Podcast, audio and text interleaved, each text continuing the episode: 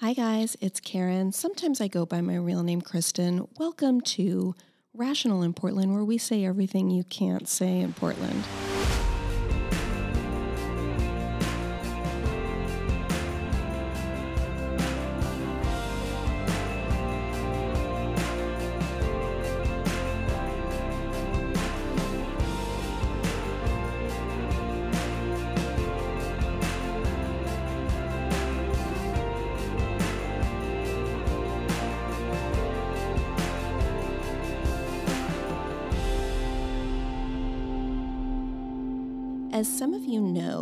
PDX Mott on Twitter, who's Jennifer on the podcast, and I are digging into the nonprofit industrial complex here in the city of Portland. So, if you have any tips on that, or if there are any nonprofits you want us to dig into, please let us know. You can find her at PDX Mott on Twitter, PDX MOT, and you can find me at Rational in PDX on Twitter. You can send us messages, give us tips. If you want to stay anonymous, we promise we will keep you anonymous. If you like this podcast, please tell a friend. We get new listeners via word of mouth. Talk to your neighbors. If there are friends or neighbors or people out there that want to know what the hell is going on with the city, let them know about this podcast. I do this for no money, and the only purpose of it is to try to figure out what's going on with the city for myself. And to the extent I learn anything, I want to share that with you all. So thank you for being here. Today I have Terry Anderson here with us. Terry has a YouTube channel called Tattooed Biker Chick. And Terry, tell us about your other endeavors. You have a podcast now too, right? Yes, I do have a podcast. It just actually launched last weekend, May 7th, for my 60th birthday. And happy birthday. Thank you. It's called Digging Through Dominoes. It can be found on YouTube. It has its own channel. I have a playlist on my main channel, and it can be found on any podcasting network. And your YouTube channel is very well followed. You have a lot of followers on your YouTube channel. I know. When not when, as many as I used to. What hap- What do you think happened? When did they? Why did they drop off? I dropped off to I, address some things going on. yeah, life. I, had to address some personal issues um, in my life, and then my search for Joshua sort of took over. My son.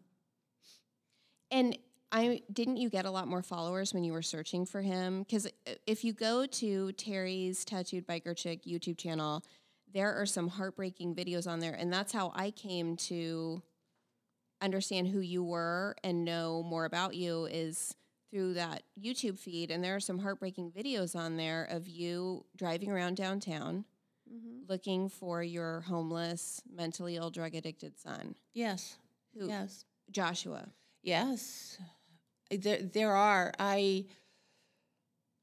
I I used my channel at that time. I was doing moto vlogging, and then I there was a situation that happened, and I couldn't ride my motorcycle, and I began looking for Joshua. I tried to keep things going. I was looking for Joshua, who had been downtown for 10 years at that time with bipolar disorder, autism, and paranoid schizophrenia. It's a horrible cocktail. Let's start from the I some your channel goes into some of this, but mm-hmm. just for our listeners who maybe haven't seen your channel, um, so I I really kind of took a deep dive in there and it sounds like Joshua was adopted and you noticed relatively quickly that something was wrong. As soon as they put him in my arms, I knew there was something wrong. As soon as he put it, he was my fourth baby. How they, many kids do you have? We adopted six and I had two. Wow. Yeah. Um, it was busy so as soon as they put Joshua in my arms, there was a difference. I didn't know what it was. I searched for six years. I had doctors tell me he's too smart for you. I had doctors tell me you need parenting classes. I had doctors tell me his intelligence level is off the charts and you're just not going to be able to take care of him. I had doctors say, if you don't want him, I'll take him. Finally, he was diagnosed at the age of seven at OHSU. And when I found out he had autism, that was what was presenting at the time. I felt like I was kicked in the gut. Did, did anybody suggest institutionalization? No, not at that time. Joshua was very high functioning. He graduated with a culinary degree. He was a self taught mu- musician. His songs were beautiful. He had a beautiful voice. He, at that point, the paranoid schizophrenia and the bipolar had not fully manifested. So Joshua was the real Joshua when he when he had no none of the mental illness conflicting was sweet and loving and giving and he's such an incredible boy.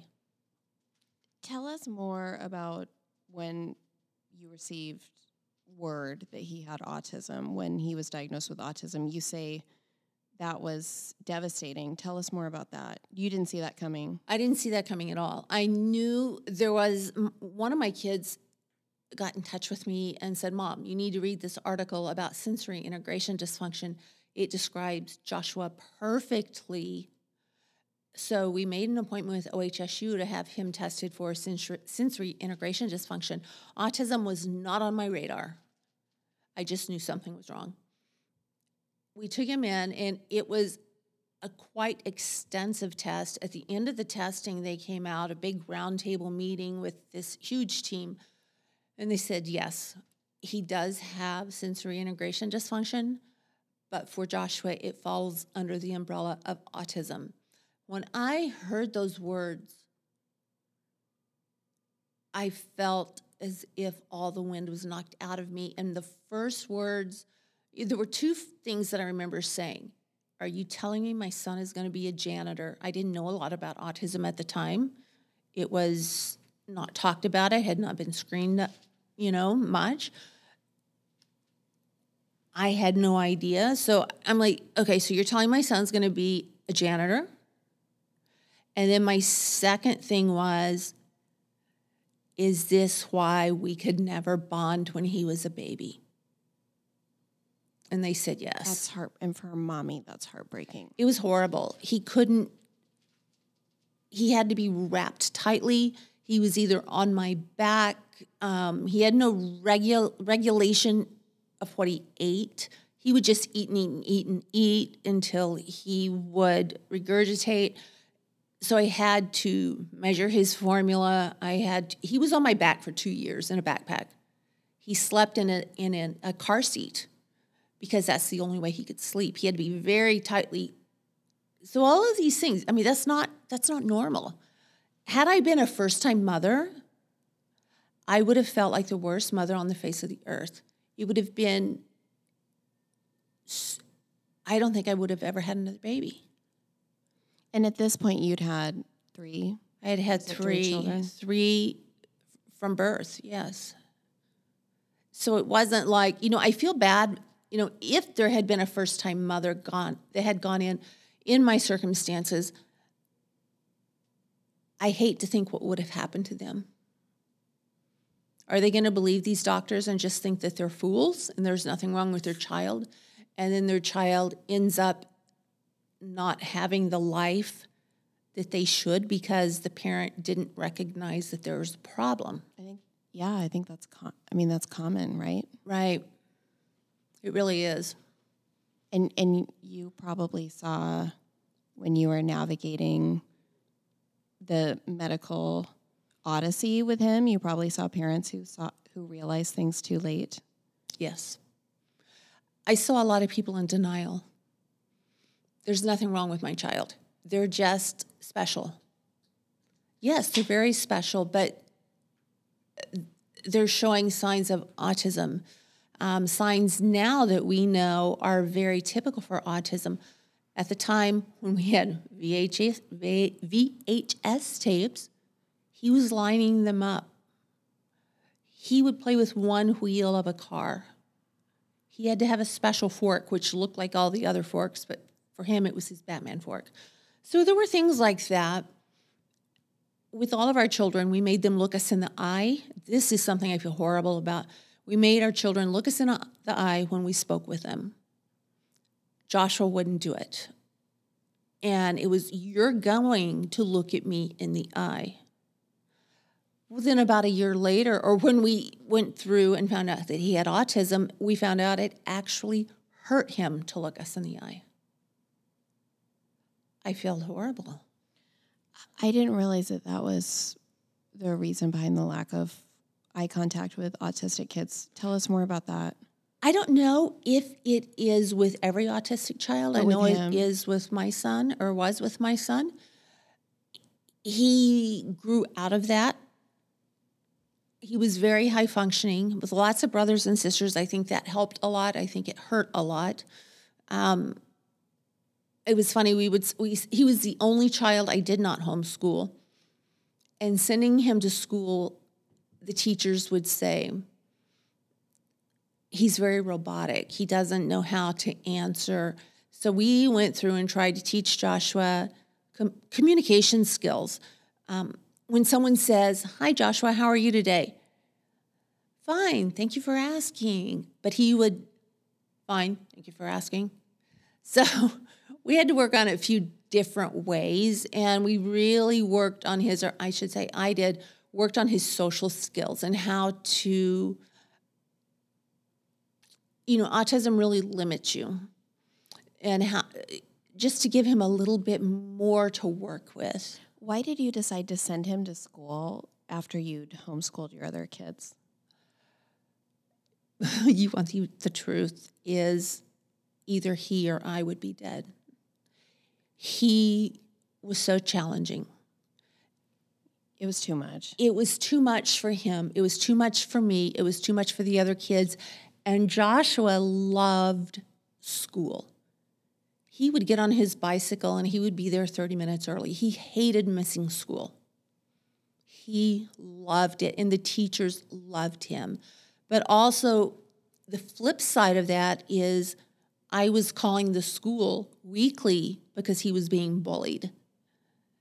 And I couldn't get him to stop. And at one point, I went in and I remember saying, What do I need to do? Put a cast on his head so you know my son has a disability? Why is this kid that pushed him into a locker being suspended, but you're going to expel Joshua for defending himself? You really want to go down that road with me? So they were threatening expulsion Yeah. of your autistic son Yeah. after he was attacked. After he was attacked and thrown into Are you comfortable locker, saying which what what it was this public school? North Clackamas. Wow. Yeah. And what how how what ultimately happened with that? what ultimately happened, I had a meeting with them and they they said if you look through your student handbook, we have zero tolerance for um, oh, what was the term? I can't remember the term now. It was like phys- physical aggression. And I said, you also have a zero tolerance bull- bullying policy, correct? Yes. What does that have to do with this? Here's my catalog. I had documented every time I had called the school, who I spoke with, what had happened, and the kid that had hurt him. I said, What has been done about any of this? They had nothing to say. They were in a corner. Josh was back in school. So he ultimately that's good. So he ultimately wasn't expelled, but only because you were so carefully documenting and advocating for him and with a less capable, less intellectually competent mother, eh, other kids would have been expelled and, and left to sort of rot. They would, and they would, it would not only affect the child, it would affect the entire family. Because if you go, if you have a child with a disability that a mother that didn't have the advantages that I had, and you're telling her these things, she's going to feel like a bad mom. I didn't mind being hated at the school. I was taking up for my son. You're not going to make me feel like a bad mom. I've been there, done that. It's not going to bother me. But some of these women that I do know, they are intimidated by the principal that says this is the way it's going to go. Oh, really? I don't think so. And I don't like to get into issues with people. I, I, I would prefer to avoid conf- confrontation unless it comes to my children. If it comes to my children, all bets are off. For some reason, Josh was placed in my family. I had to take care of him. What do you think it is that separates separates you from those parents who maybe are not as good at advocating for their kids? That's a really good question. I think And and what what can parents who are maybe struggling learn from you in that situation? truthfully, I think the reason I'm able to advocate for my son or advocate for him when he was alive was I had to pretty much fight for myself growing up. I was, I have CPTSD from my childhood. Just for our listeners, what is CP? That's complex post traumatic dre- stress syndrome. And generally, it starts in early childhood, infancy, preverbal. infancy. Oh It, my yes. Um, if you don't attach to your mother, and your mother doesn't attach to you, and there's contempt and all of these other things, you're kind of left floating. And there were incidents, luckily, I did have a support base. It was very fluid, but I did have a support base. And I told this on my podcast the other day. I encountered a bully that my mother would not take care of. I was like six years old. And I'm thinking, how can I get r- around this bully? Okay, I'm to put rocks in my school in my lunchbox, and I'm to just hit him because no one else is to do anything. I'm to have to do something. So I think from an early age, I just sort of inherited that, um, or had to come up with realizing no one's got my back. And I took it in one direction. I think some people maybe that came from my situation or a situation like mine may be more afraid. Um, they've been kept under fear, or I sort of fought against it.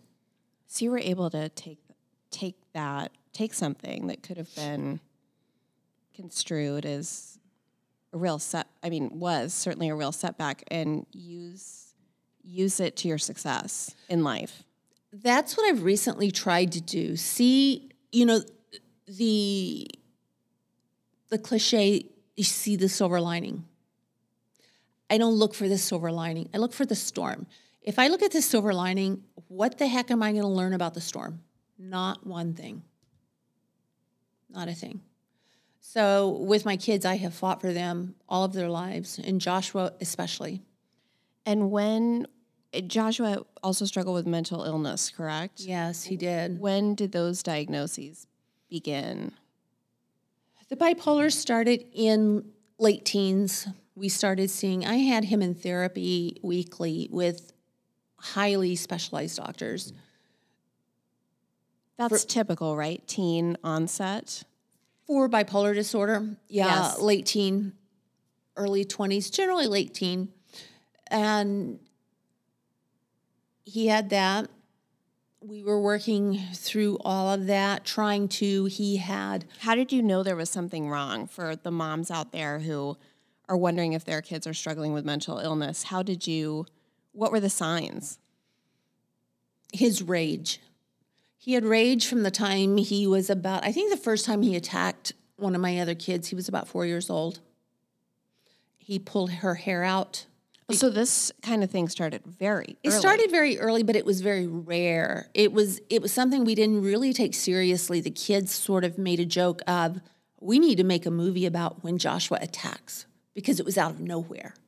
And then those became much more frequent. And then he started to attack me. Then he started to attack his dad. like physically hitting you or Oh, he yes, it was I'm going to kill you. And did you fear for your life? I did. I did. Oh my god. What did you do? Buy a lock for your door or Yes, there were locks from, on my doors. All the girls had locks on their doors. He didn't really mess with the boys much, but all the girls had locks on their doors. So you were a prisoner in your own home. yeah, I was. And and your family was. yeah, and you know, it's very conflicting because I love my son, but at the same time, it's he loves to cook. He has this whole cutlery set. And you know, these weird things, you watch these things on TV, this stuff goes through your mind. Oh my gosh, I love my kid. What can I do? Um, I remember there was a time that he started getting and stealing my underwear. When was this? How old was he? Oh my gosh, this was probably coming into puberty. oh my gosh. And I was, at first, I was like really weirded out by it. I wouldn't even know where to where to start. I was, yeah, I didn't know where to start. Thankfully, he had been seeing a, a therapist since he was about eight years old. So you could address it with his ther- his. I addressed it with her, and she sent us to one of the nation's top um, sex therapists, who is was he's retired now in Portland. Oh wow. And we worked with him for years, but it just came to be that was a part of who Joshua was. And after being weirded out, I was just really scare me. pissed off because these were expensive lingerie sets, and I'm thinking, dude. Priorities. Yes, priorities. These are handmade from France, and I don't want your hairy butt in my my underwear. Was it was it that uh, uh what is it? A Jean provocateur that yeah. Jean- yes, and and um, there were some more Mar- Marley expensive. Steckers, and yeah, very very expensive. I you know I had a that's a whole well, that's a whole nother show, but uh, that was something that we looked at too. We had um, his his um, psychiatrist and his psych uh, specialist. We were working with him. I mean, I was at the doctor with him at least once a week, sometimes two, three times a week, with the goal of not to change who he was, but to ch- give him the opportunity to fit into the world a little more. Yeah, you just wanted him to be a eventually a functioning adult. I did. That's what I wanted for all my kids to be active, good American citizens, to be able to be happy and take care of themselves. And for Joshua, I think if it had not been for the paranoid schizophrenia and fighting the city of Portland, I think Joshua would be a functioning, booked musician right now. He taught himself guitar by ear. He was a songwriter, graduated with a culinary degree. The kid was far from stupid. But when it really got bad, when the paranoid schizophrenia took over, And when when was the schizophrenia diagnosis? I actually I found a notebook that he had and he was probably oh gosh 20 years old, 21 years old, something like that. And he was still he was living with you at the time. he had decided to live on the streets at that time. oh, and then so how were you able to get him diagnosed if he was on the streets? Well, this is this is kind of where my problem with Portland comes in. And this is what you were referring to when you said the issue with the city, fighting with the city. Yes. Um, Joshua, I would bring him home to stay with me. And he would leave after three or four days when he started to hear voices or I didn't know they were voices there at the at the time. He started to get agitated and I knew it was time for him to go. Well, um,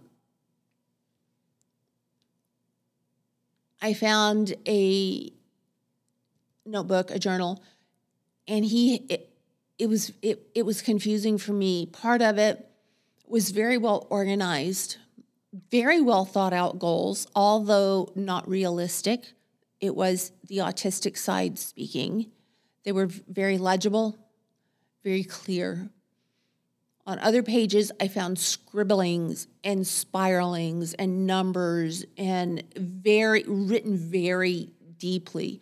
So I brought Joshua to me and I said, Joshua, I just found your notebook. This is so cool.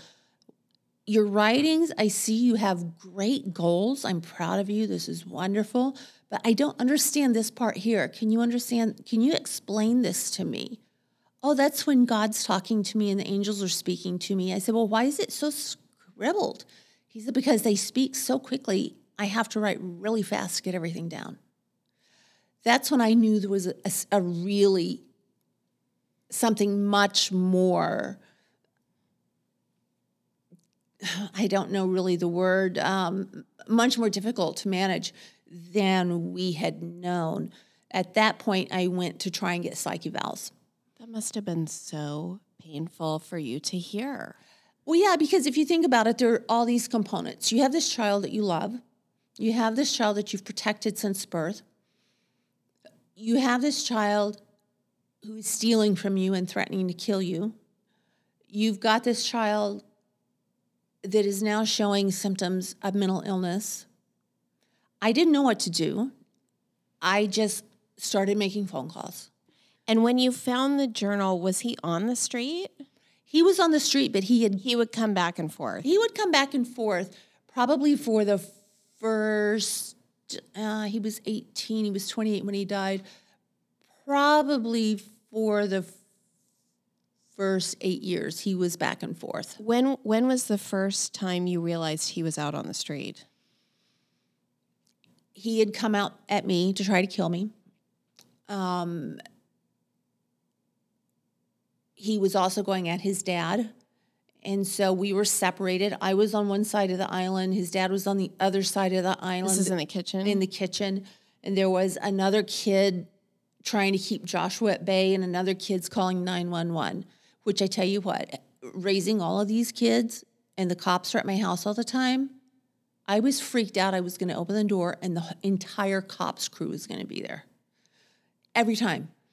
They show up very they know the situation um, they said this is you he can't stay here tonight he's too worked up. This is too dangerous. Someone's going to get hurt. We need to take him to a shelter. And before that, when they would come over, they would give us, they would tell us to get flex cuffs, pepper spray, things that would stop him but would not be lethal and would not leave any lasting. It was to protect everyone. and how heartbreaking for a mom It's to have to arm herself. To Yeah. get to get tips from the police about how to protect herself from her son. It was horrible.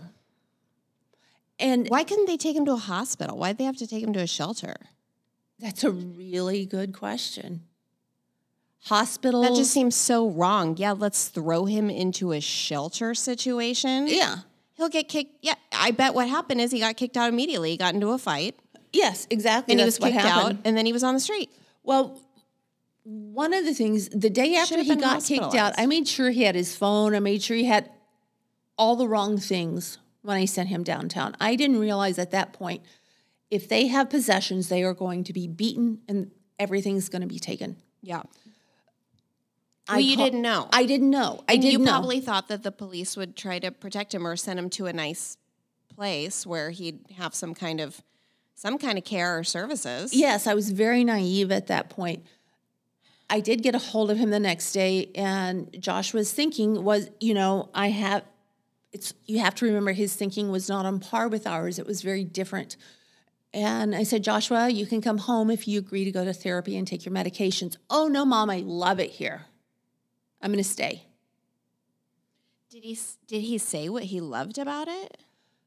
He didn't really go into it. I think he loved The freedom. I think he loved the freedom. I think he loved the creative creativity that he had.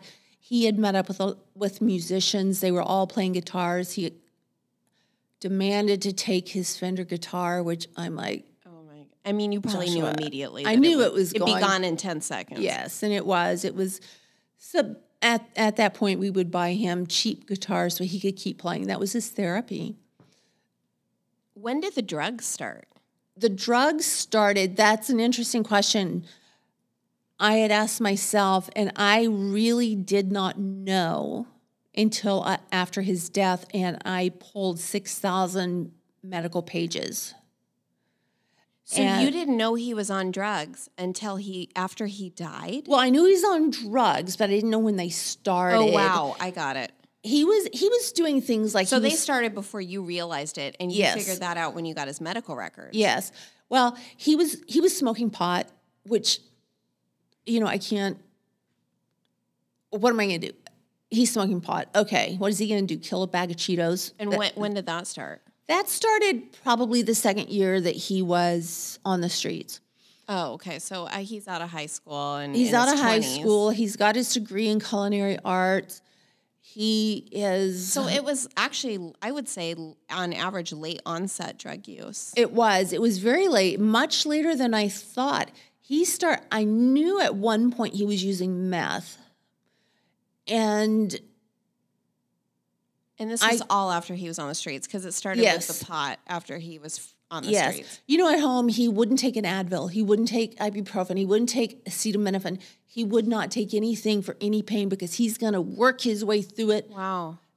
and then he's shooting meth. Well, this is his rational or her, his rationalizing this. I'm sorry, rationalizing this.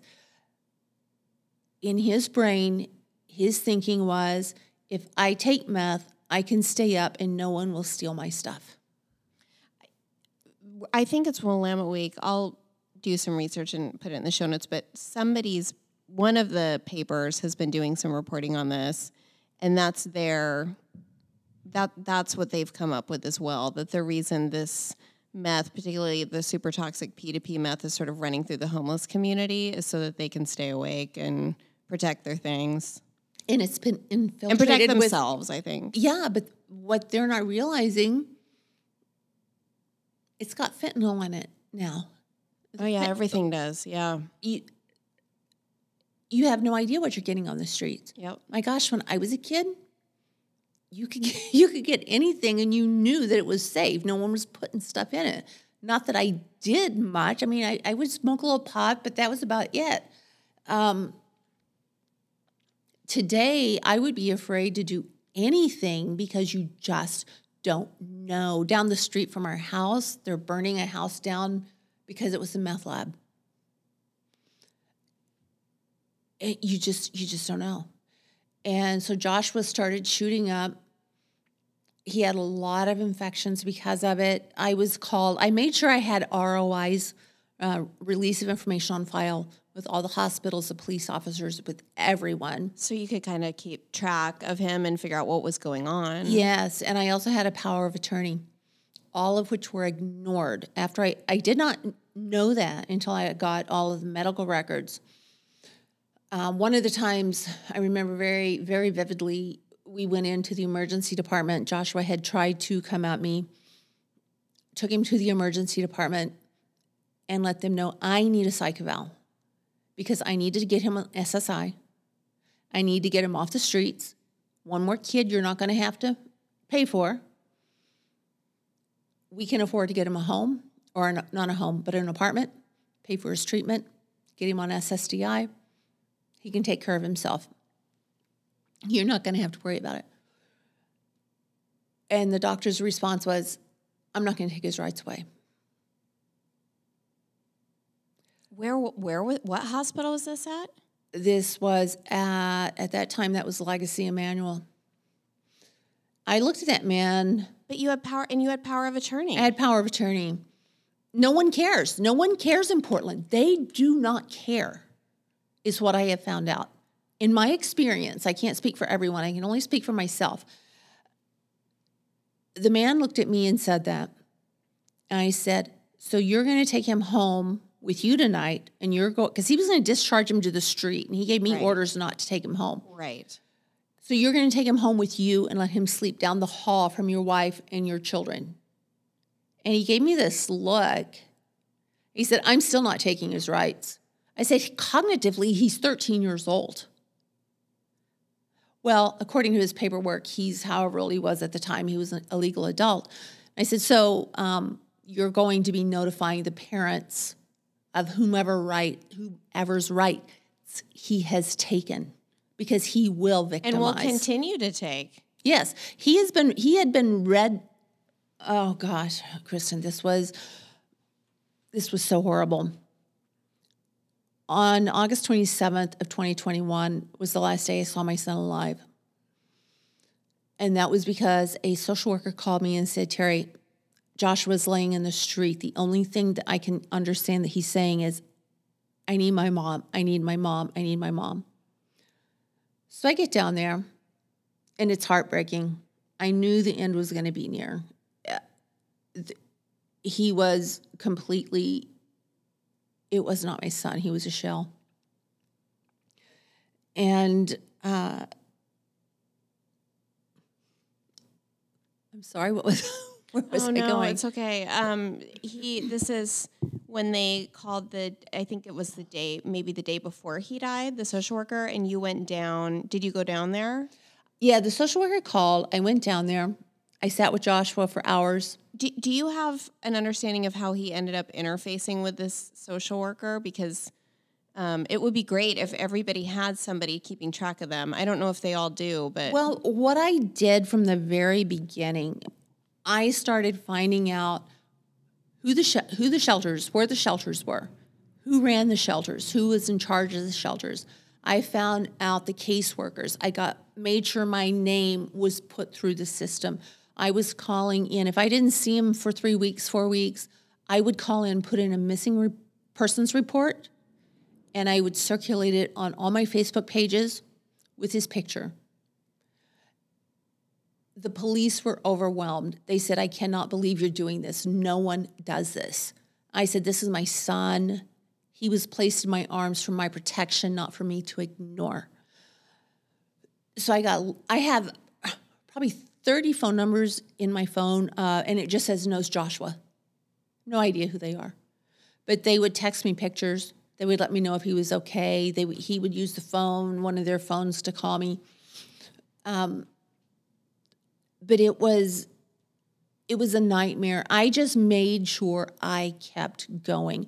When I first started looking for him, I remember the first time I came down town looking for him, I was going to bring him socks, which was not a good idea. I was going to bring him a sleeping bag, was not a good idea. when you um, say not a good idea, why, why is that? Because I think a lot of people out there are bringing socks and sleeping bags to a lot of these homeless people and would be confused by that. They're beaten. Every time I brought Joshua something besides actual food that I saw him consume in front of me, he was beaten. For the things. Yes. He was So it was like you were putting, now you know, that's like putting a target on somebody's back. It is. And I refuse to give money to anyone. If you're hungry, I'll buy you a hamburger, I'll buy you a nice meal. But I'm sorry, I'm not going to put you in a position that you could be killed. And Joshua was pretty seriously injured a number of times over that. But the homeless, when I went down there, they wouldn't speak to me at first. And I had to sort of ingratiate myself. One of the things I remember one of the guys, I think they have it's like called pot lunch, I think, or somewhere around Old Town. I went up and there were some homeless there I had never seen before. And I said, Can you guys do me a favor? And one of the men was very ugly to me. And he said, Yeah, a pretty white lady in a Cadillac, you're going to get anything you want. And I said, Actually, I'm not. And I always tried not to cry, but I did. I said, What I want is my son. Have you seen him? He's mentally ill. He's homeless. I need to know he's okay. That man whistled up, and people flocked to him. He said, This woman is looking for her son. We will help her. wow. So for 10 years, you know, I didn't realize there's this hierarchy. They hide them at first, they don't know who you are. You have to build a relationship. You have to trust these people, but you have to be smart about it because there's some very dangerous areas. Well, and these people are dangerous and unpredictable, and they're on drugs and themselves and are struggling with their own illnesses, and so They are. I do have to say, their own traumas. and yes, yes, and I, you know, trauma is, I think, is a huge thing behind this. With, and I would separate that out of from mental illness. right. Yes. Mental illness to me is very organic. Trauma is nurture. Sure, and not everybody who thereof. suffered from trauma has a mental illness. Correct, correct. Um, there's only been one time I've had to protect myself.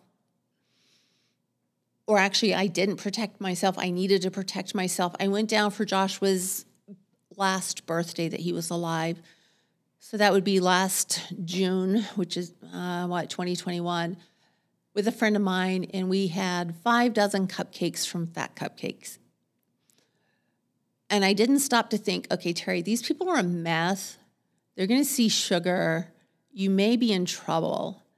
Well, what happened was I got out of the my car my friend was with me. We have these boxes of these beautiful cupcakes. We're looking for Joshua.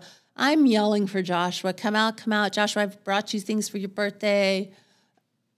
And there was someone that was not from this area. They had just recently relocated here that was homeless and totally out of it. And said, I want to, it was just extremely rude. I want a cupcake. And I'm like, no. These, I'm looking for my son. And he got more and more aggressive. Then he attacked me, he came at me three times with a knife. Oh my God. Yeah. And generally, I have a permit to carry. Generally, I'm armed when I come down. But I didn't that day because I knew I was going to have cupcakes in my arms. I had no way to protect myself. The homeless came out and took the guy down and said, She's looking for her son. What are you doing? This is a mother who wants to take care of her son on her his birthday. What a relief. I have no idea what happened to the guy. Never saw him again. But they took care of it. They took care of me because they knew I was taking care of my son. Once they had trust in me, they gave me all the help I needed. Well, and they they must have known after at least the first few times that you weren't there to hurt them or harass them or mess up what they had going on in really any way that your sole objective was to find your son? My sole yes my my sole objective i knew joshua could not come home. It was too dangerous. But i needed him to see his mom loved him. I needed him to realize he was not one of the forgotten. I needed him to know i think of you every day I needed him to see my eyes that I loved him. He would walk. We're in downtown Portland right now. I live on the east side. The girl that does my nails called me one day, and this was in the Clackamas Promenade, and she said, Oh my gosh, Terry, Joshua's here, Joshua's here, Joshua's here. Come get him now. I dropped everything. I went. At first, I didn't recognize Joshua.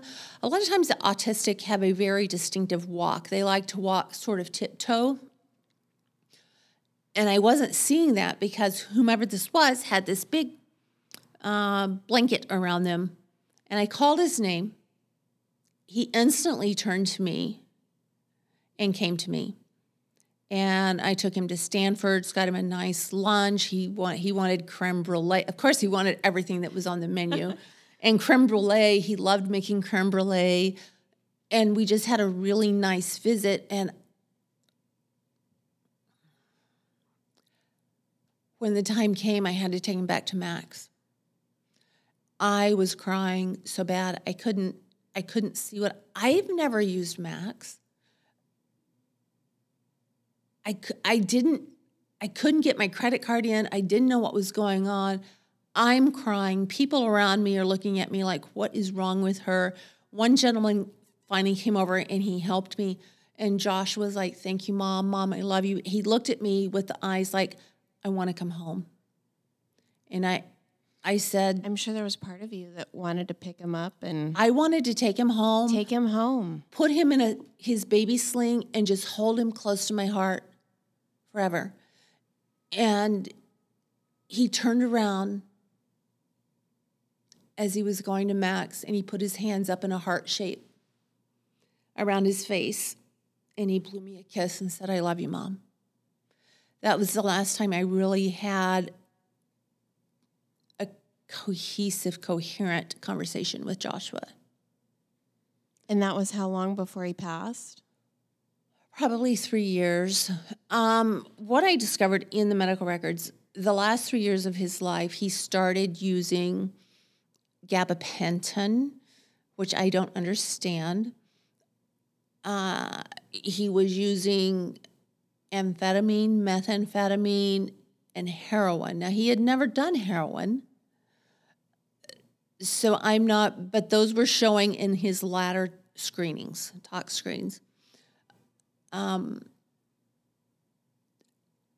in my personal opinion, after reading through his medical records, it was too unbearable for him to be down here. He was too paranoid to come home. I mean, I was scanning doctors and social workers. I told him I had an app on my phone that I just sort of made myself.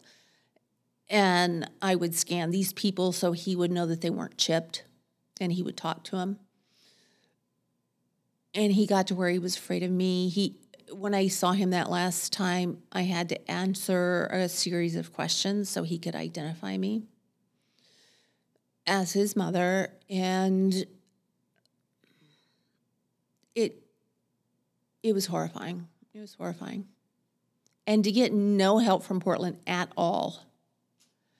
Yeah, you were talking about the fight with the city. Did that have to do with the hospital saying I'm not going to take his rights away, or was that something separate? The hospital was told by the city or by the state, and as were the police. The police really gave me most information. They said, Our hands are tied. We're not allowed to help you. The hospitals. Did they say why? Because he's an adult.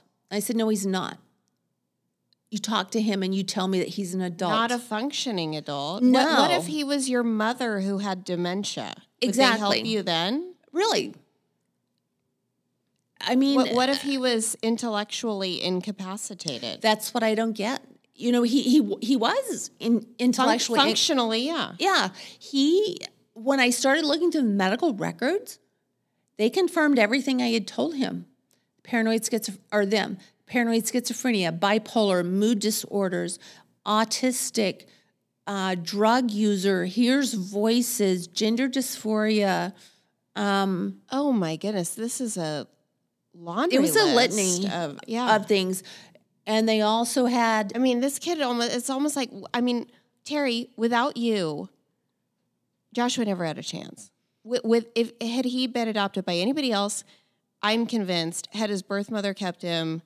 I mean, you should feel really good. You loved him so much, and you were you were a fabulous mother, and you did everything in your power for him, and that's all you could do. I tried. I tried my best. And I mean, this kid didn't have a chance. he didn't have a chance. And had he stayed with his birth mother, he was very difficult as an infant. And here I was, 31 years old when I got him. She was just 15. I don't think Joshua would have survived her. No way. No because way. this was the first time I Ne- ever had to neither of them would have survived each other. I don't think so. I, this was the first time I had to put a baby in a crib and walk out of the house and just let him cry. I because I didn't trust myself. I had to calm myself down because it wasn't just a cry; it was a piercing scream, and we didn't understand what was going on. Yeah. So, you know, if we flash forward six weeks, well, August 27th, uh, August 26th was the last day I saw him. He, he really couldn't speak. He was laughing at something in the air. He was um, urinating on himself. At first, I thought he was sitting in water, but the puddle just kept growing. He was covered in feces. Um, on the way home, I just prayed, God, take him home. I can't make it peaceful, quick, quiet, painless, but take my son out of this hellhole. It is horrible. Six weeks to the day, my other son came downstairs and woke me up, and he was just ashen. And he said, Mom, there are two police officers here that need to speak with you now. Well, I knew what it was. You know, I said, Is it Joshua? And he said, You need to come upstairs now. And I felt bad for them. I was at the point with Joshua, I wanted him out of pain, I wanted him out of torment. Portland wouldn't let me take care of him. I was, if I had taken him, I would have been arrested. So I'm trying to understand. Was it the city and the state? You're. It sounds like that is saying that we're saying we. You're not allowed to make decisions for this man, and we won't either. Yes. It was it was everyone. It was a city So it was state. every layer of government, really, in Yeah. Oregon and Portland, in particular, that was saying we we will not be stepping in to intervene in this young man's life in in any way. Exactly. Even It though all has to come from him. it all has to come from him, even though looking at the documents, boy is the use the term boy is cognitively 14 years old. Mother's phone number, mother's phone number, mother's phone number. Mother is very involved. Mother, mother, mother, mother. Yet I never got a call. And there were completed psych evals in there that I could have taken to SSI, and that would have helped me get my son off the street, and maybe he would still be alive today. And then we come to the wonderful part of, and I don't mean to be offensive in any way, this is just the way I feel. When I read Ted Wheeler made the statement that the homeless hurt Portland's brand, I came unglued. Doesn't he, isn't he supposed to run Portland? Doesn't he have some say in how these people are taken care of? Why are they on the streets? Why, why does no one care? Why does no one want to care? Yeah, I mean, I'm I'm looking at people out the window right now walking past tents and not even looking at them. Right. It, they're you for one thing, the tents are ubiquitous. A lot of the time, I don't even see them anymore. No. and and you don't see bodies anymore. Some people, I was walking um, with a colleague, and there was a man lying next to this building that we're in right now, and uh, curl, curled up against it, not moving. And we commented to each other that he was. It's possible he was dead. Yeah. And and I walk past people like that every day. And and that brings up a point. Joshua's death was caught on video. By whom? Well, you know where uh, the Salvation Ar- Army is on Second. Yeah, There's a building I know exactly where that is. right next across the street. Joshua was on the side of Salvation Army, and the camera from the other building was on Joshua. Oh my gosh! How did you come to find this out? The medical examiner. They Oh. are angels. They're angels. They are the most compassionate people I have ever spoken with. And the the investigator that I was speaking with said that as soon as he got under his blanket, there was no more movement. So that leads me to believe that Joshua had been suicidal in the past, that he was tired of this, he couldn't take it anymore, or the demons inside his head were too too great and they outnumbered him and he felt powerless. When you have the toxicology came back and he had amphetamine, meth, gabapentin, and heroin, that's a Do pretty you have fentanyl? no fentanyl, which surprised me. That's shocking. I it it it appears to me someone is out to kill people because the fentanyl, two grains of fentanyl, from what I've read, what I understand, is enough to kill a grown person. Yeah, I, I think that's the consensus. Yeah. Yeah, um, I was shocked that there was no fentanyl. I was shocked that there was heroin. Uh, Joshua was very against a lot of things. Um, Do they know was it was it the combination that killed him or did they was it one in particular? Do they know? they can't they can't tell me. Oh, they, so they don't know. I've put in a release, I mean, a request for information probably about six weeks ago. Did you get the report, the medical examiner's report? No, I'm still waiting for it. You have power of attorney. Yeah, I'm still waiting for it. It has to go, they're telling me it has to go from this doctor to this doctor to this doctor to this doctor, and then it'll be sent to me. And I'm thinking, Why? you've got it on your computer, email it to me. This is my son. Yes, I want to see what the levels were. I had found out from his medical records that he had had that year of 2021 in January, he had had a heart attack. Wow. So we don't Do know. Do they think it was methamphetamine induced? it could be he did have heart problems as a baby. So it could be a confluence of things. It or- could be just this amalg- amalgamation Yes. of of everything. Yes. My And personal feeling, yes, and the stress. My personal feeling, Joshua could not fight anything off. I think he took his life. Um, and that I remember when the police officers left my house, I didn't know what to do. What do you do? Who do you call? Yeah, where do you start, really? Yeah, it is. It's where do you start? So I didn't even I have. mean, were you in shock? I was in shock. I didn't even have the the mindset to to think, how do I get him from the medical examiner's office home? Cremation is not anything I would have considered before. But with Joshua, I wanted him with me at all times, so I knew where he was. And that so that's what we had decided on. We took him to a funeral or had him transported to a funeral home. And the four of us, his father, my daughter, and my son, went to say our goodbyes and see him. We cut locks of hair. I remember touching his his hair and it was so soft and he just looked so he looked peaceful and rested and at home. And when I knew all this was going to happen, I knew he was going to be cremated. I knew we had picked out the urn. Joshua loved long stem roses. And as I read through a lot of his writings, I saw that he identified with a rose with this beautiful flower that was covered with thorns. So we had a mother of pearl rose put on his urn. And what really shocked me or took me off guard was when my husband walked in with Joshua and handed him to me.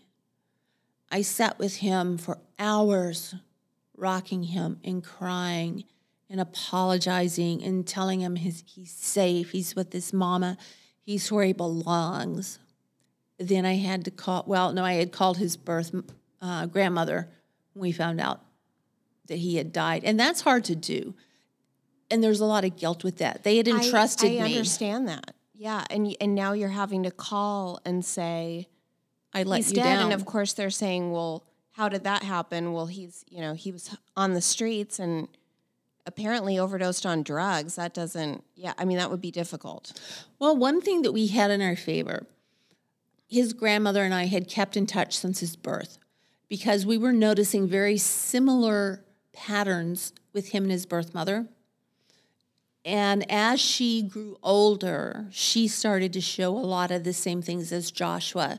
So his grandmother was really there for me.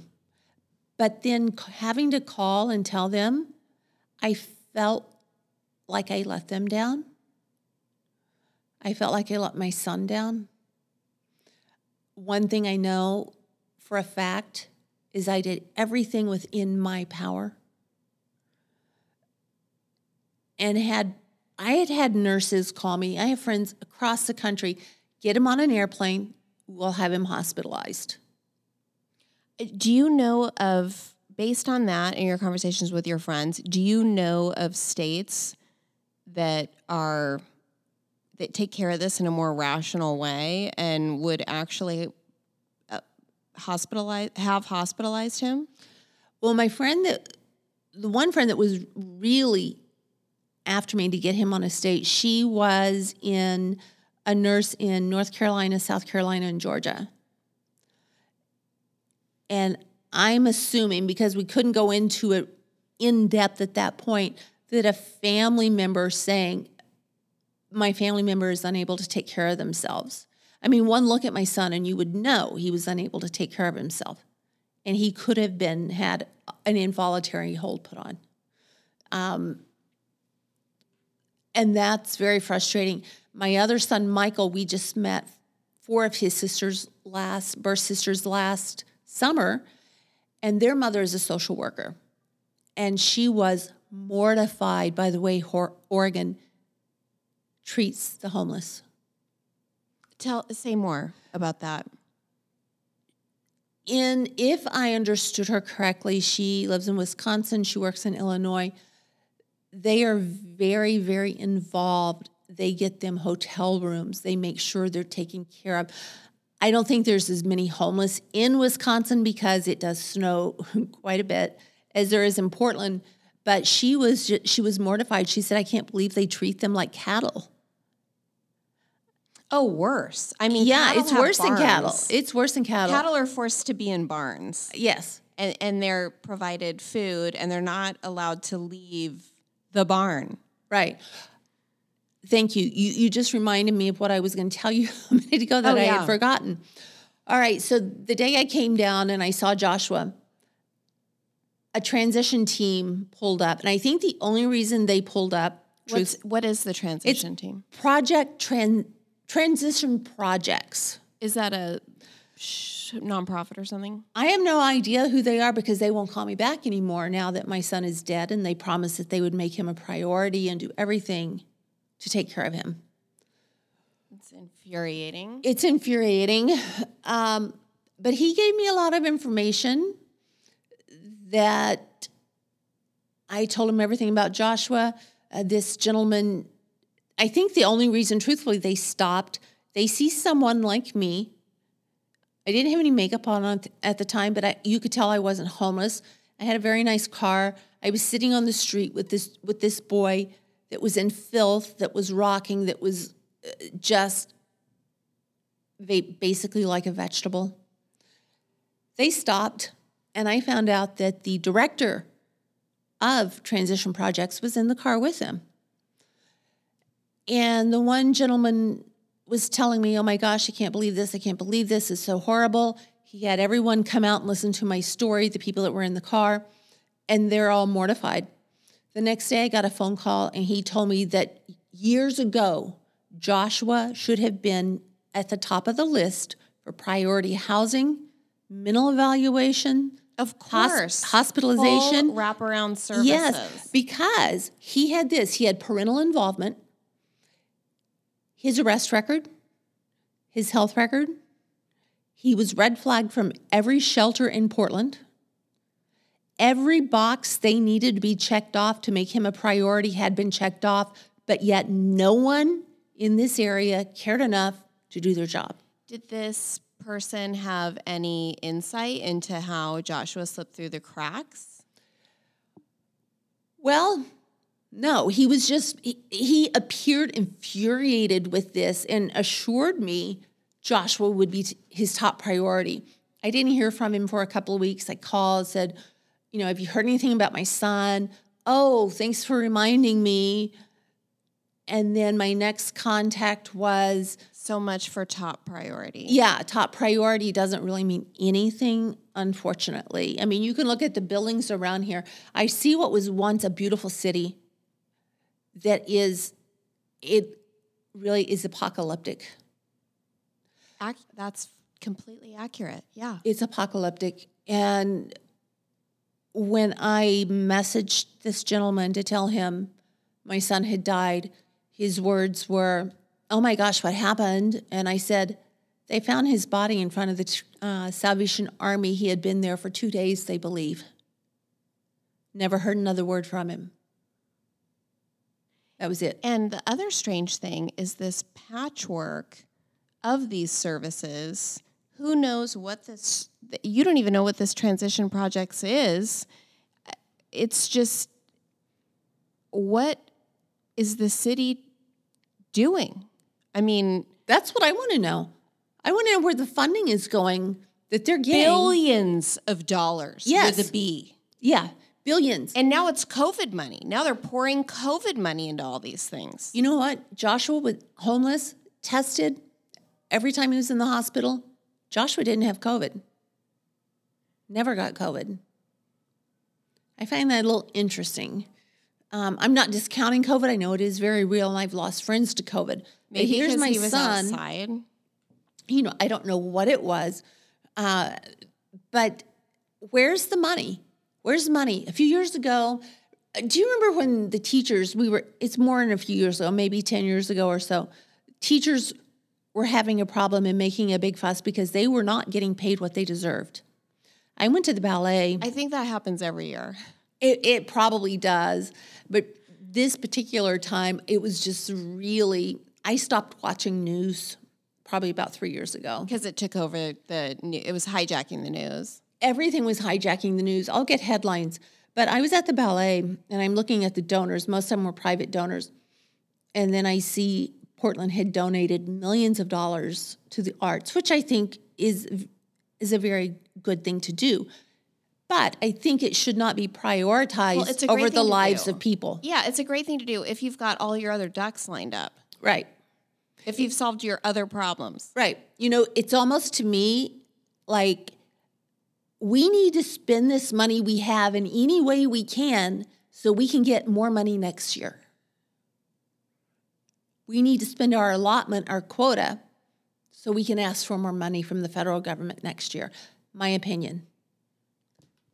And on what? I mean, like you said, where in the hell is it going? Because it is not going to solve any of this. And, and to the extent it's going to any programs related to homelessness, they're they're not fixing it. And none of them are keeping we're not getting metrics on any of this stuff. We're not. And one There's thing no accountability. there's not. One thing I found out that I, and it may be my opinion and the way I saw things, to me, it does not appear that the myriad amount of places that say they take care of the homeless, they don't cooperate with each other. No, they're all separate, and there's tons of them. There's so many. I don't even know if the city can keep track of who it's giving money to. I don't think this. This I am so ready to leave Portland.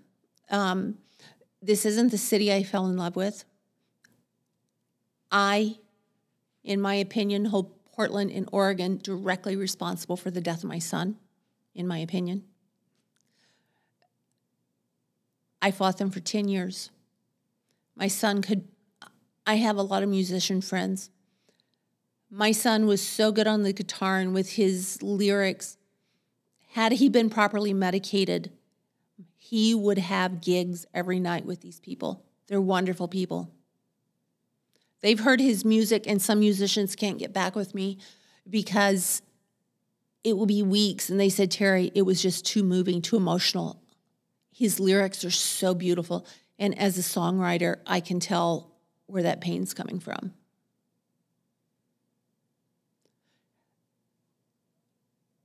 and I'm just looking at it.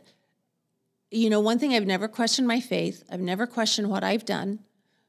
I've questioned why in the hell has Portland decided they're going to treat the homeless like garbage, but yet not allow a mother that's willing to take care of her own son to take care of him? Wouldn't that take it like, something off someone's caseload? Yeah, why wouldn't they use like guardianship laws on the books or something? Why wouldn't they suggest that you go that route? Why? What about this uh, social worker that you were in touch with? Did the social worker express any kind of dissatisfaction with the way that the system abandons these people to the streets? She couldn't really verbalize it. I could tell, Because she probably works for the city yes, she works for the state. She works at or the state. sure. Yeah. Um, and sh Joshua aged out of her program, but she liked Joshua. One thing about my son, I brought him home one day and he fell in love. I have a service dog, big German Shepherd named Karma, and Joshua fell in love with Karma. Well, when he, you know, I had mentioned that when he would be missing for a certain length of time, I would circulate flyers on Facebook. I would put word out through the police for a missing person. One of my friends that I got the German Shepherd from, she said, Oh my gosh, Terry, I know him. I said, How do you know him? I used to book him into jail all the time. He is the sweetest, most wonderful, polite child I've ever seen. His smile would light the heart of an angel. That is something I hold on to because my true boy was in there. And the way I see, when I saw him the last time, what I saw was my child was in, like, you know, those plastic Easter egg cups covered in dark feathers. And he couldn't get out. No one was helping him trim those feathers back.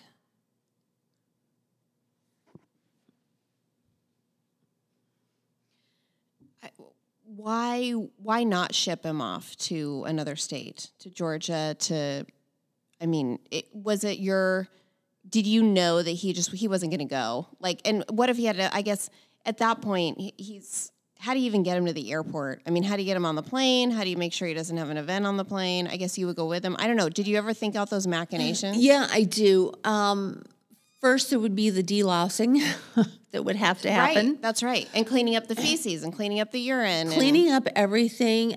Um, and he's addicted to drugs. He's addicted to drugs. Is he to gonna drugs. make it on the plane without the drugs? It would have to be a road trip.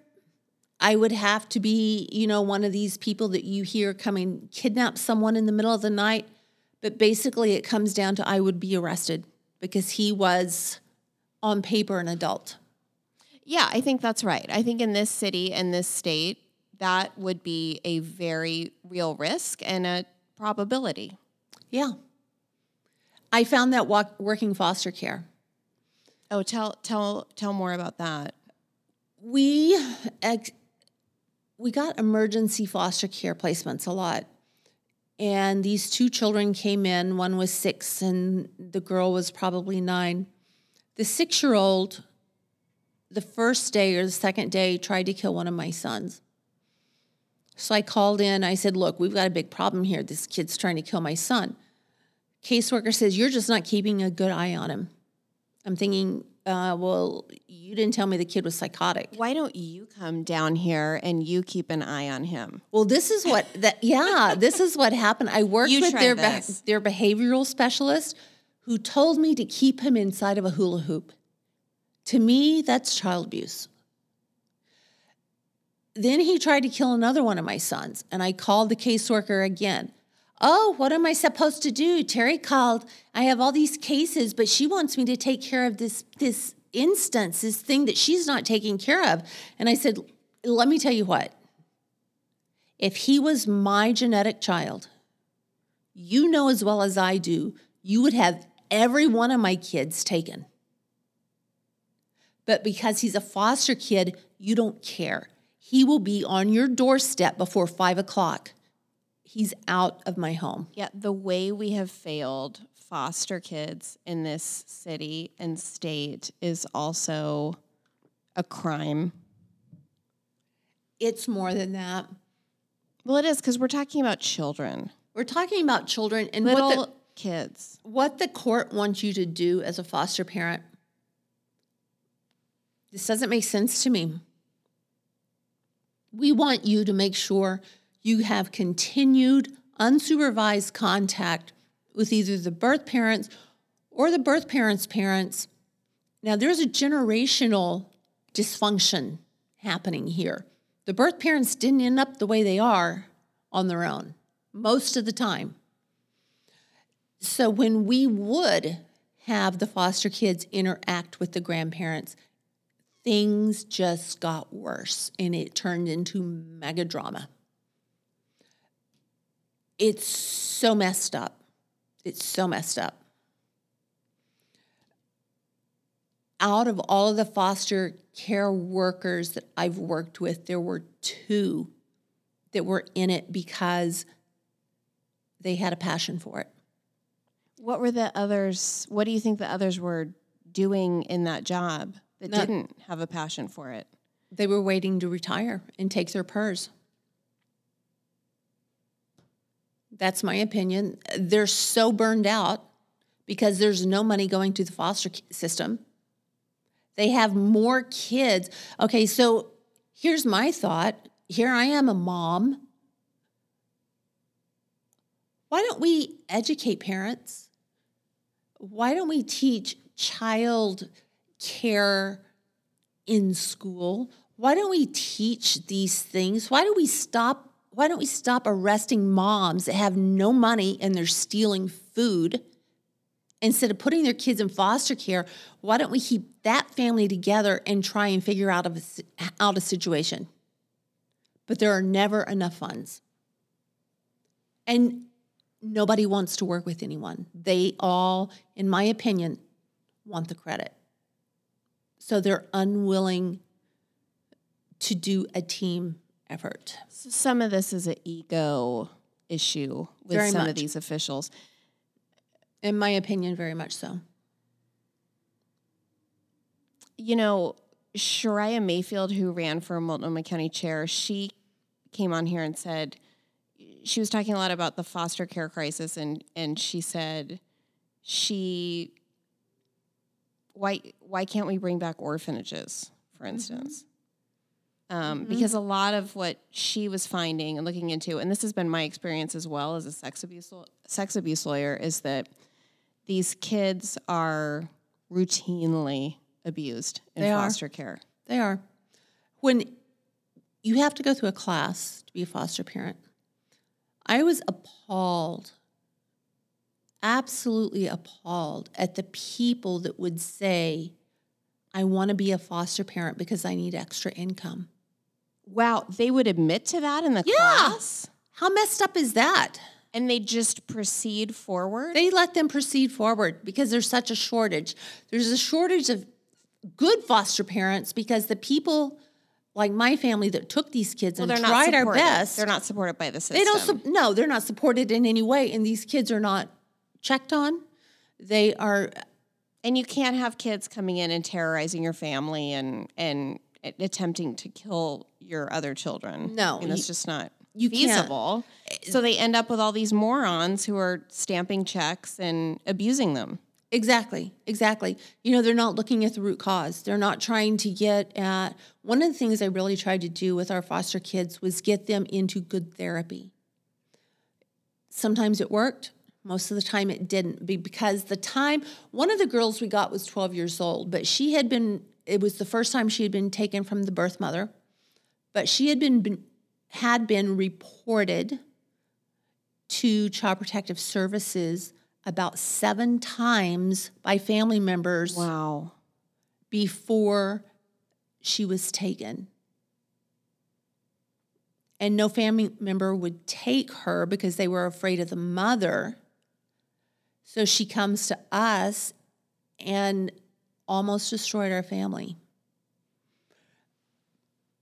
It's it's so messed up. There's no there's no rhyme or reason as to that I can see as to why these things are taking place. Michael Shellenberger, who's running for governor of California, says what we should do is do what they do in places like Portugal that have, I mean, obviously we've decriminalized drugs here in Oregon, but as far as the homeless is concerned, he says that what we should do is get them off the streets, get uh, get these people some triaged services.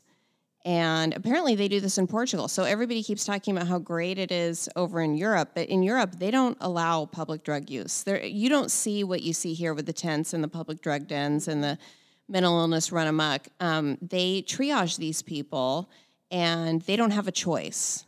They they're going. You you will go to rehab or you'll go to jail because you're using drugs publicly or you're selling them. Um, and if you're mentally ill, you're hospitalized. Exactly. Is that do you find that compelling? Is that something that you would like to see pursued so that these people are cared for and have the help that they yes. need? Yes. You know, the big thing when they closed Dammasch State Hospital, I realized they closed it because it wasn't, from what I've heard, and this was probably before I moved to Portland, a good place. They had a lot of not so great people, employees in the hospital. There are people out there that want to take care of these people that have the heart, they have the spirit, they have the want to. They're the volunteers that come out to the potluck. They're the they're the volunteers that help feed these people. They're the volunteers that go on the the clothing drives, the sock drives, the blanket drives. Put them in there, let them help. Let people like my son perform. Let these kids do their art, which is their therapy. And if they're seeing someone, in my opinion, I mean, if they're seeing hallucinations, I should say, in my opinion, I'm sorry, you have to take your medication. You have to take your medication. It's safer for all of us. It'll it'll be given to you intravenously if you decline. Mm-hmm. And I know my son could get very violent. Tranquilize him. Get me back my son. Do what you have to do to get my son back. What do you say? So, my understanding is the ACLU is now inserting themselves into this kind of thing in, in cities that are instituting these programs that we're talking about right now, these involuntary commitment programs. They're insert the ACLU is inserting themselves in this kind of stuff, and and as you said, like the city and the state was telling you, talking about these these non-functional people's rights. Um, and and my understanding is the way that they distinguish it from dementia is they say, well, dementia's. I mean, this is mind blowing to me because I think this is the reason to engage in civil involuntary commitment. But they say dementia is not treatable, mental illness and drug abuse is. So the point of treatment needs to be determined by that the non-functional adult being ready for some kind of intervention. Bullshit. Bullshit. I'm sorry. Let me. T- can I tell you a personal story? Yes, please. I don't know if you saw my one uh, the podcast episode that I put out when I ended up in a behavioral unit, and that's what this brings to mind. Um, You ended up in a behavioral unit. I but Your son didn't. Exactly. And I had to be interviewed by a social worker, a psychiatrist, a psychiatric nurse, and another social worker before I could get out. I had locked myself in the bathroom. I had taken like three Ambien so I could sleep, so I couldn't hear my husband yelling at me.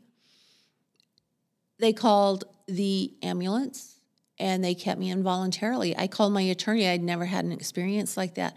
I called my attorney, Jim, and I said, Get me out of here. And he said, Terry, there's nothing I can do. If they put a hold on you, there's nothing I can do.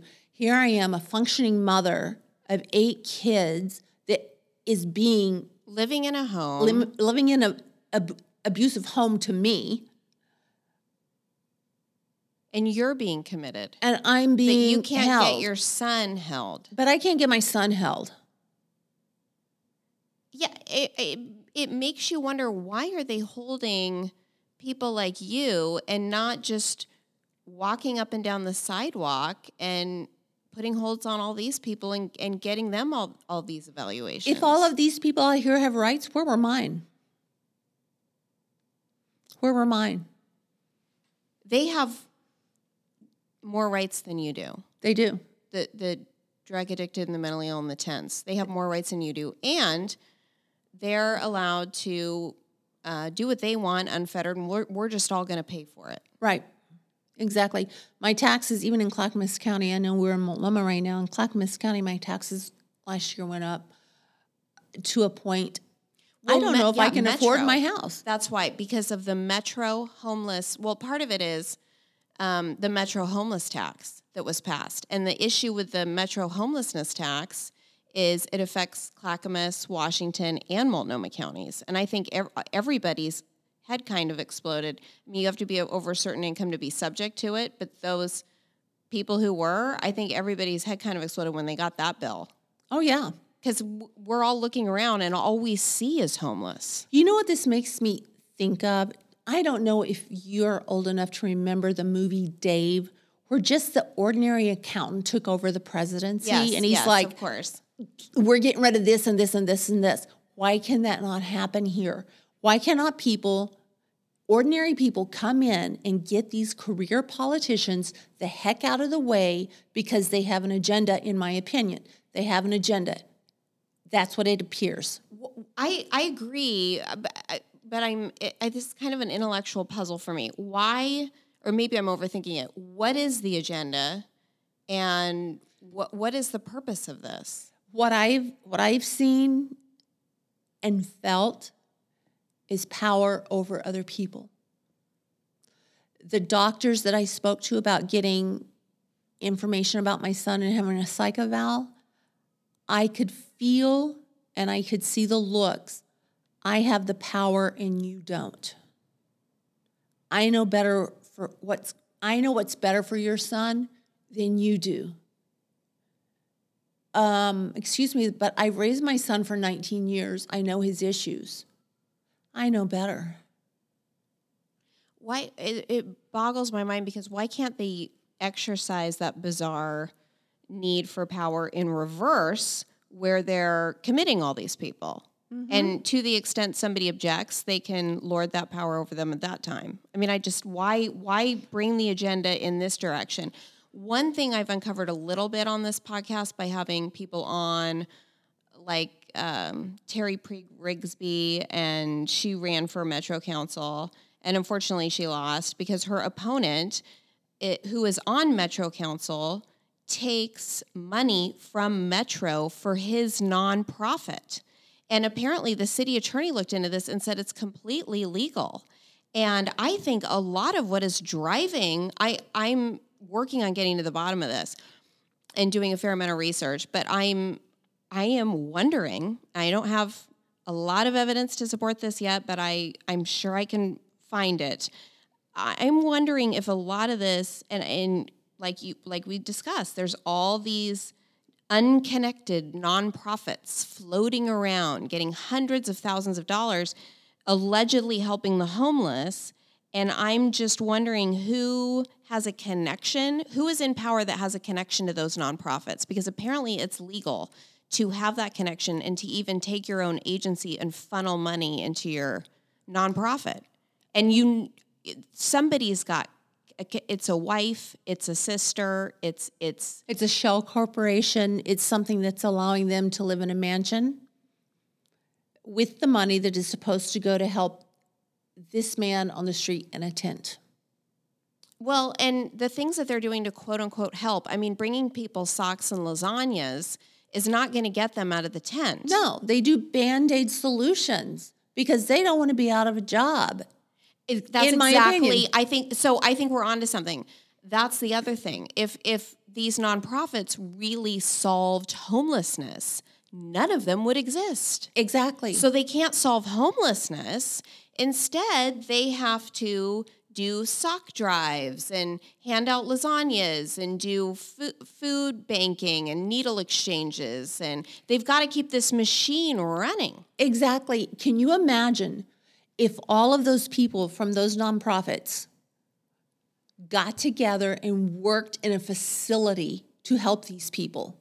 One, they wouldn't be funded the way they are. But if they truly had that passion, these people would be helped beyond measure. There's hope for so many of these people that I see. There are some people down there that do choose to be homeless by, by choice. That's just their choice. Right. They want to live a lifestyle fil- that, that's drug fueled and maybe they're not addicted, but that's just the kind of free floating, I'll do what I want lifestyle they want to live. Right. There, very few, but there are some.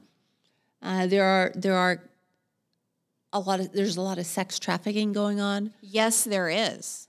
Uh, one of the things that There are women coming in and out of these tents. yes, and one of the things I do not want to think about is what my son had to do to get the drugs he had for all those years.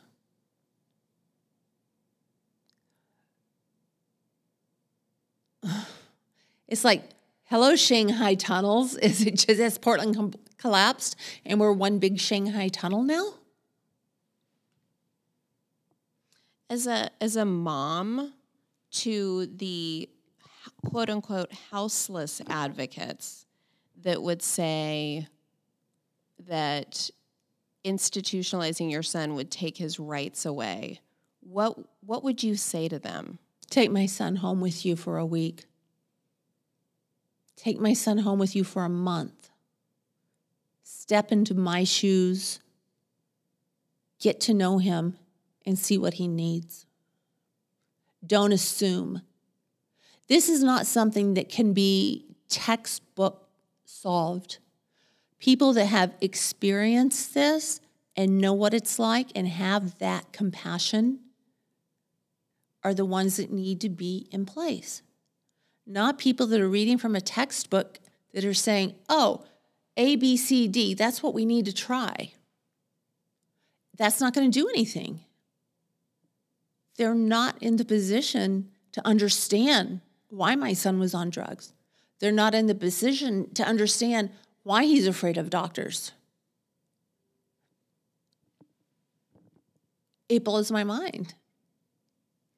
I question whether a lot of these people, these quote unquote houseless advocates who talk about who who are against institutionalization and and use Willamette Week was doing it when they were profiling Rene Gonzalez, who is running for city council. We st- we don't know if he'll he's doing some kind of runoff between him and Vadim Mozyrsky I think, but they did it with him. They said, well, he wants to criminalize homeless, the the homeless. And what's that going to do? Throw them into prison? Well, I think he, Rene's idea was there's got to be a carrot and it, we we've mm-hmm. got to have carrots and sticks. So we used to have drug court. Mm-hmm. Before decriminalization, we had drug court and actually drug court's metr- and drug court kept metrics. So that was the one area where you could look at, at metrics and drug court did pretty well. Not the first time, not the I mean the way the data supports when people get clean, right? So if you're on heroin, it takes something like what, five to eight times mm-hmm. of inpatient to get clean. So yeah, they weren't getting clean right away. I mean, they'd come back, but the idea was they had a champion in the judge who was who was championing them and encouraging them to not go to jail, to go to rehab. And to the extent they went to rehab and did what they needed to do, they earned all sorts of things they would earn housing they would earn they would they they would get triage before they i mean that was just part and parcel of what they would get in mm-hmm. drug court they'd get mental health help they mm-hmm. would um, they would get inpatient rehab and they'd follow them through and if they relapse they'd go back or they'd go to jail and that's mm-hmm. kind of rene's idea and he was accused of criminalizing okay, homelessness not- because he was using the law as an incentive to get treatment or to or to get mm-hmm. well as an incentive to get treatment and then for those mentally ill they he wouldn't send them send them to jail of course but he I think his his idea was to enforce the no camping laws that we've decided to get rid of or, or ignore, and um, maybe use that as an incentive to get people into hospitals. So I misunderstood you um, when you first brought that up, and I, yeah. that's my own. I think it's problem. commonly misunderstood. Well, I try to stay away from the news, except for headlines and things, because I can't take this yelling and screaming at everyone anymore. But do you know anything about James Hawthorne? You know, going over the Hawthorne Bridge. No, tell me more. I did a video for a friend of mine who grew up in this area. James Hawthorne was a leader in mental health that built the first, if I'm recalling correctly, mental institution for patients in Portland. They had a playground, it was walled off. He was world renowned in his treatment, if I'm understanding correctly, of the mentally ill. And he kept them in the Hawthorne Asylum, which is if you're if you're coming over like a Hawthorne Bridge in that area on the east side, you can see the front gates of the Hawthorne Asylum. Oh, wow. Oh, is that what that was? Yes. You know where the food courts are? Yeah. That big black Hawthorne Asylum. James Hawthorne was a very strong advocate, from what I can tell now, for the mentally ill. And his ideas spread throughout the world on how these people should be treated. Not they weren't just housed they weren't just put on a swing set right, right. but they were treated they were treated as humans. That that doesn't happen anymore. Um i spoke to someone who was at a debate that city councilor jo ann hardesty was at debating at and she was asked what do we do about the service resistant homeless? And her answer was, none of them are service resistant. I agree. And her answer was, um, if we offered them services, they will take them. Now, I think Ted Wheeler would argue with that because when he picked up the Laurelhurst camp, he offered them shelter, and I think less 50% or less took him up on it. Mm-hmm. Some of them, I think, that are resistant, it's not the person, it's the mental illness. It's their disease. that disease needs to be treated involuntarily, in my opinion, if it has to be, to get them to be able to function and say, hey, what the heck was I doing? You know, it brings me back to the movie A Beautiful Mind.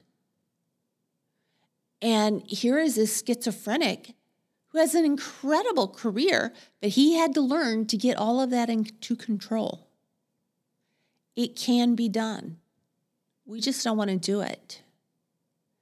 And as far as my son, Uh, you know, I know I'm going to have people disagree with me here, there, and, and all over the place.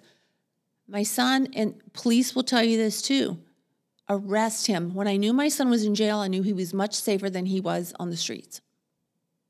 Most family members say that. I say I said that. I still say that about my sister, and that was that's her only clean time mm-hmm. is in jail.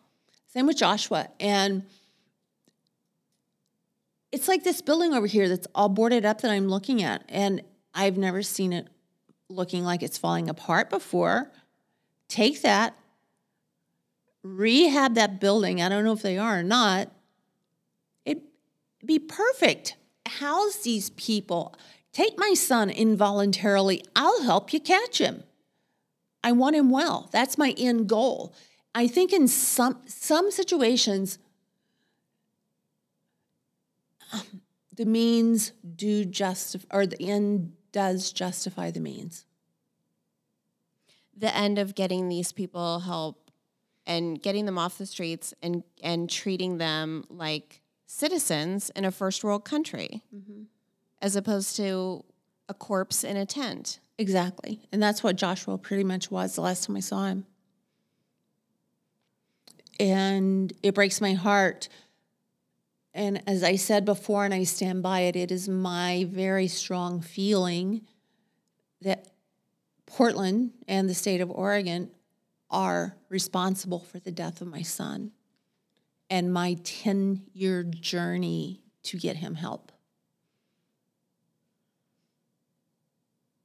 So what you're saying is you you would agree with Jo Ann that they're not service resistant, but it's because mental illness and drugs have hijacked their brain. Yes. And were they functioning, they these people would I mean, of course they would. If they could get out of the fog, they would look around and go, "What the hell is I got to get out of here." What person with half of a stable mindset is going to say no to services to get better? I know there are situations whose people whose parents have beaten them down mentally so far that they feel they are so worthless that they won't accept treatment. Perfect person to build up. Perfect person to take and say, you know what, you are worth something. Here's what you can do. You are capable of more than you think you are. And kids like my son who have the paranoia and the fear, this may this may sound rogue here, but shoot him with a tranquilizer gun if you have to. Get him in a hospital, get him on meds, get him stabilized. I have a woman that I met because she called me one night. Oh my gosh, you must get so many calls from other mommies and family members of I do. people on the streets. telling me their stories of how can you do this? My son, this, my son, my daughter, my mother, my father. Yeah, tell But- me more about this call. Well, this call, she called me and she said, You don't know me. Um, are you Joshua's mom? And I said, Yes, I am. And she said, I just found him lying in the middle of the street. I picked him up and I took him to Unity Hospital, where a police officer, they've been told not to touch these people. This citizen Why is that? Do you know it's too dangerous or what? or because it it would lead to the appearance of criminalizing homelessness? No, I think it's because of what's happened to our special special forces. How much of a police team do we have left? We're spread so thin they can't answer calls. So she t- picked him up Right. and she took him to a hospital. Okay, so now we get back to when I was taken to the hospital. They're going to keep me for three days for, for a hearing. Luckily, I got out that afternoon because I could convince them that I wasn't what somebody was saying was happening. Josh was let out. No evaluation. Oh, there was evaluation, excuse me, and it all pointed to exactly what I've been saying. My son is dangerous. My son is about 14 years old. He is psychotic. He has paranoid schizophrenia. He hears things. Oh, but let's let him out on on on the streets and there's a little girl over there. If he sees that little girl and he in his mind sees a demon, he's going to kill her.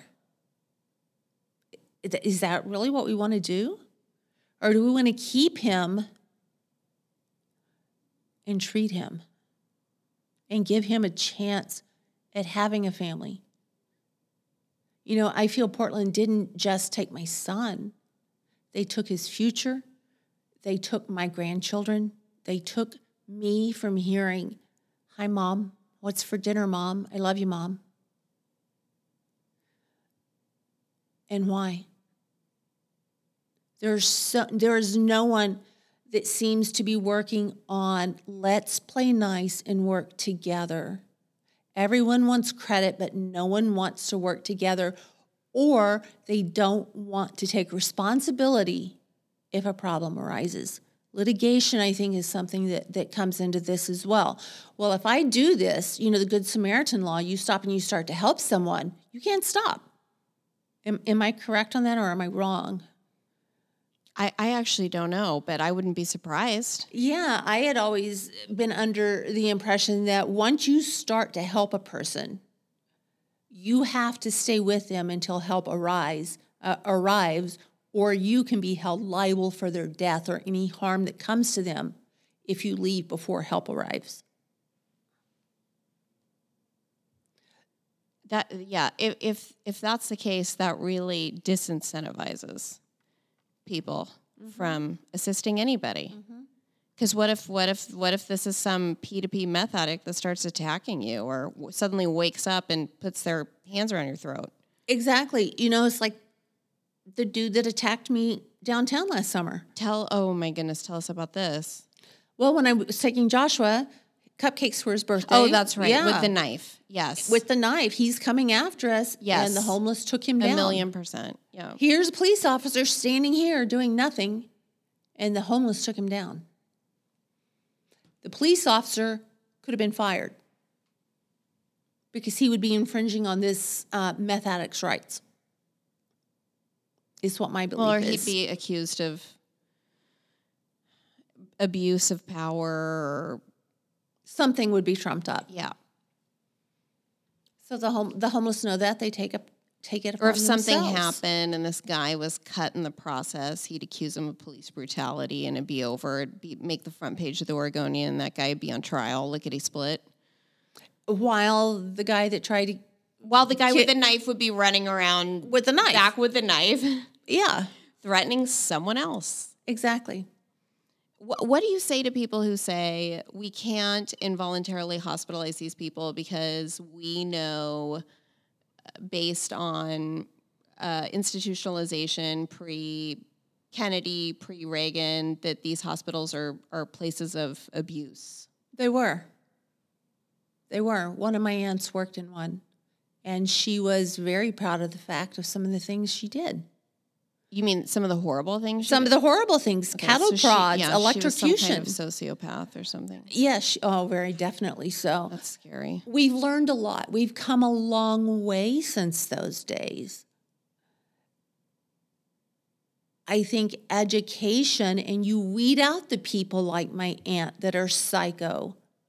You weed them out just like you would if you're hiring in your job. If I'm hiring in my company, if you're hiring in your company, we have criteria, we have background checks.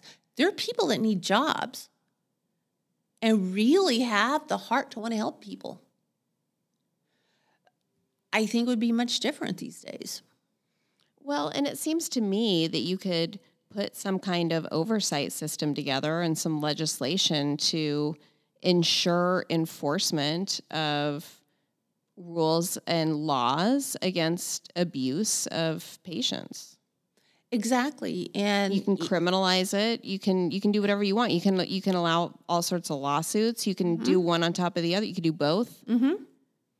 I I think I think you're right. I mean, if there is if some if I'm in a situation and I know I'm going to screw something up and I'm going to be sued or I'm going to be in prison, I'm not going to screw Or anything your up. license is going to be taken away. Exactly. Or, yeah, just really double down on enforcement of all that. Exactly. Because these are our most vulnerable people. they are. and and we're not looking at it through that lens. We're not looking at them. We're looking at that. We're victimizing them, um, and we're for some reason we're victimizing them, and it's this weird confluence of victimization and empowerment. It's almost like we're it's we're victimizing them, but we're saying that they have all the power. They have all the power to live where they want, camp where they where they want, poop where they want, vomit where they want, do their drugs, have sex, sex traffic, sell drugs, in, um, live out their trauma, force all of us to to live out their trauma with them. Um, And we're empowering them to do all that and we're victimizing them in this weird way and saying well but don't touch them don't institutionalize them don't enforce camping laws because they're victims mm-hmm. who my question is exactly who's being empowered? We are inflicting cruel and inhumane treatment on these people. And the ones that resist it are the ones that need it the most. yes yes because they're the they're the most gorked out to put They, it you know, they are. colloquially i mean with Joshua, one thing opened my eyes. Well, a lot of things opened my eyes with Joshua, but I, w- I was like a lot of people today. The homeless are invisible. Well, they can't be invisible in Portland anymore because it's everywhere. When you are the mother of a child that you know can be helped and you know the talent and you have other people telling you what, what a wonderful kid he is, how much potential he had if he could be medicated. it's heart it's heartbreaking It's it's just it's infuriating. And I look at these people now with completely different different eyes. I will not give them anything unless it is actual food. You know, there's scams everywhere. You know, the, the people stand up there with with the signs. There are scams there. I'm not saying they all are, but there are scams. You don't know where your money's going. Is it going to buy drugs? Is it going to buy whatever? Um, it's certainly not going to buy food. And I've had situations where I've given food to people and they throw it back at me. I want money. I I've, want I've food. had that too Yeah. So I mean, they're they're actually just looking around here and knowing what goes on around where we are downtown here. They're fed incredibly. The people surrounding this area um, of in downtown are fed incredibly well. They and, are. and often, yes, they are. and not just by organizations, but also by people that just show up with a, a trunk full of box lunches and start handing them out. I mean, they're they're fed from elephants, Mm-hmm. places like they're fed very well. They they really are. And I mean, they're not malnourished. They don't look like they're from South Sudan. Well, in Joshua's, one of the things the medical examiner told me is that he appeared much older than he was, but he did appear, appear well nourished. I know there are a lot of services available in Portland. The biggest disconnect is they don't want to share, in my opinion, the accolades of helping someone. How can you be so selfish that you want to, I did it, high five, instead of we did it as a team. We helped this person. We helped this family. Not I helped this family. And that's something that I ran into a lot. Oh, I can't I can't do that because I'm not going to get anything out of it. People would say that to you. Social workers. They would say that to you. Yes. What What did they? Ex- oh, some kind of promotion in their job or a check and check the box. Well, one of the part things, of their job. yeah, one of the things that I found is there's certain age categories, and if you're out of that age category and you help this person, you don't get paid. A- age categories for the person you're helping or for the social workers. for the person you're helping. I see. So if I'm in charge of of kids between 15 and 18, it doesn't behoove me to help an adult. correct. So they're disincentivized Mm-hmm. from helping the broad population. Right, right. They are. What do you say to people who say, and there, most of them are saying this. I mean, Tina Kotek is certainly saying this. Um, I've heard Ted Wheeler say it. Dan Ryan certainly says it. Uh, Jo Ann says it. These people who say this is the tents are a housing issue. The reason people are in tents is because the rent is high. It's bullshit. I'll tell them right to their face that's bullshit. They're intense because they can't get the help they need. They're intense because they're like my son, who's been red flagged, but yet has qualified for all of these services that no one wanted to work together to give him. It's not a housing issue. It, it's not a rent issue. Yes, I know rent is high here, but if it was, think about it. Okay, so rent's high on a one bedroom apartment downtown. Oh my gosh, I can't imagine what that would be. You get six people in there, they're going to split the rent, they're going to be fine. So it's not a rent issue, in my opinion. what you know in listening to your life story and hearing your podcast and diving into your youtube i couldn't help but wonder and i wonder if you've ever thought about this what separates you who've who has clearly suffered immense trauma from these people in tents who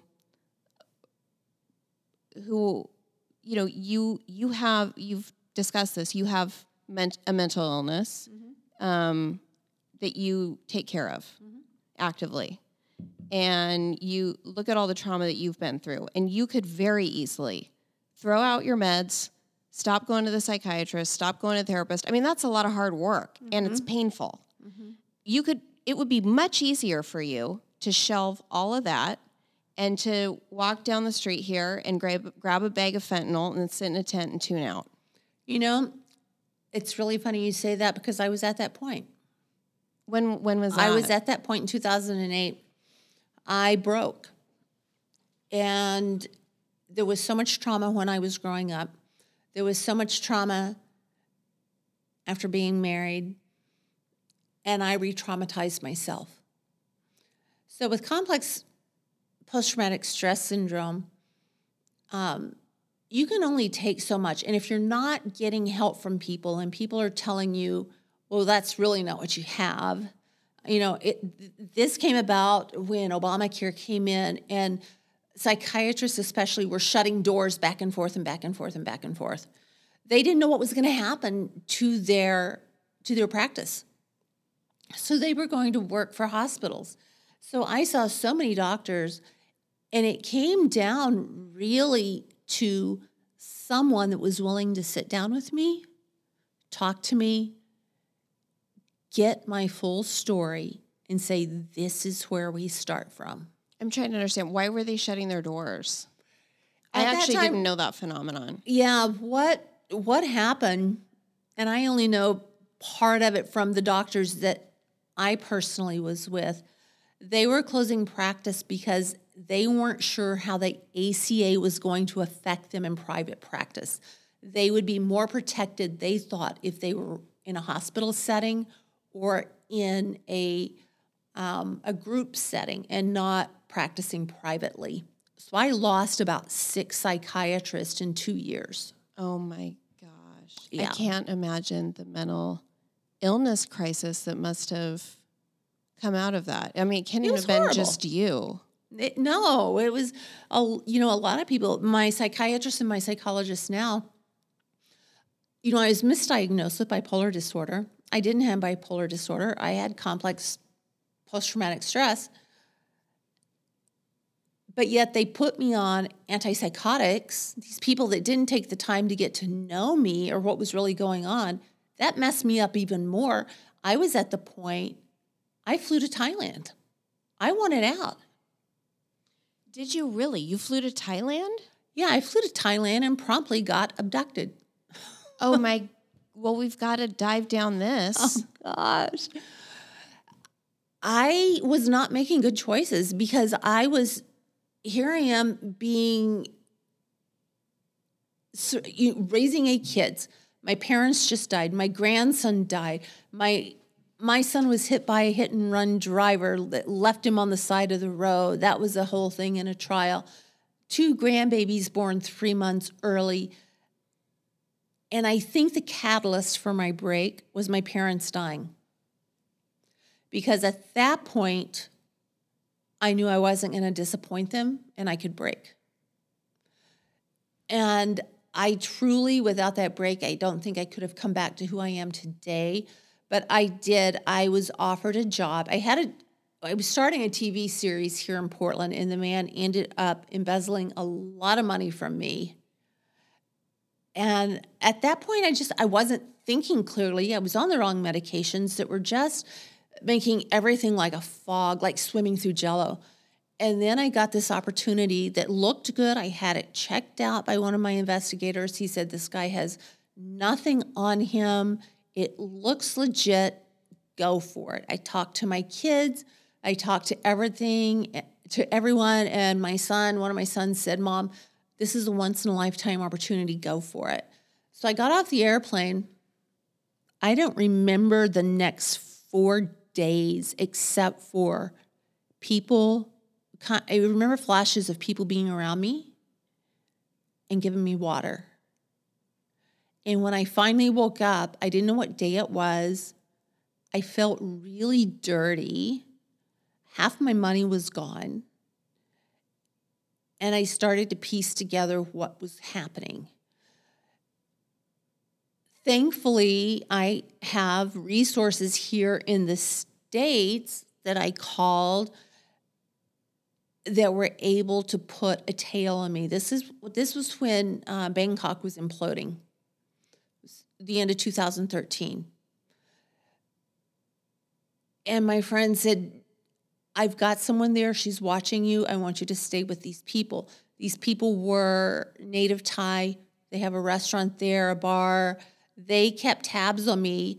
And he said, You're going to see a woman, but just pay her no mind. So I had this woman following me. The American embassy could not get me out for two weeks because Americans were fleeing. I had to beg, scratch, and do whatever I could to get out.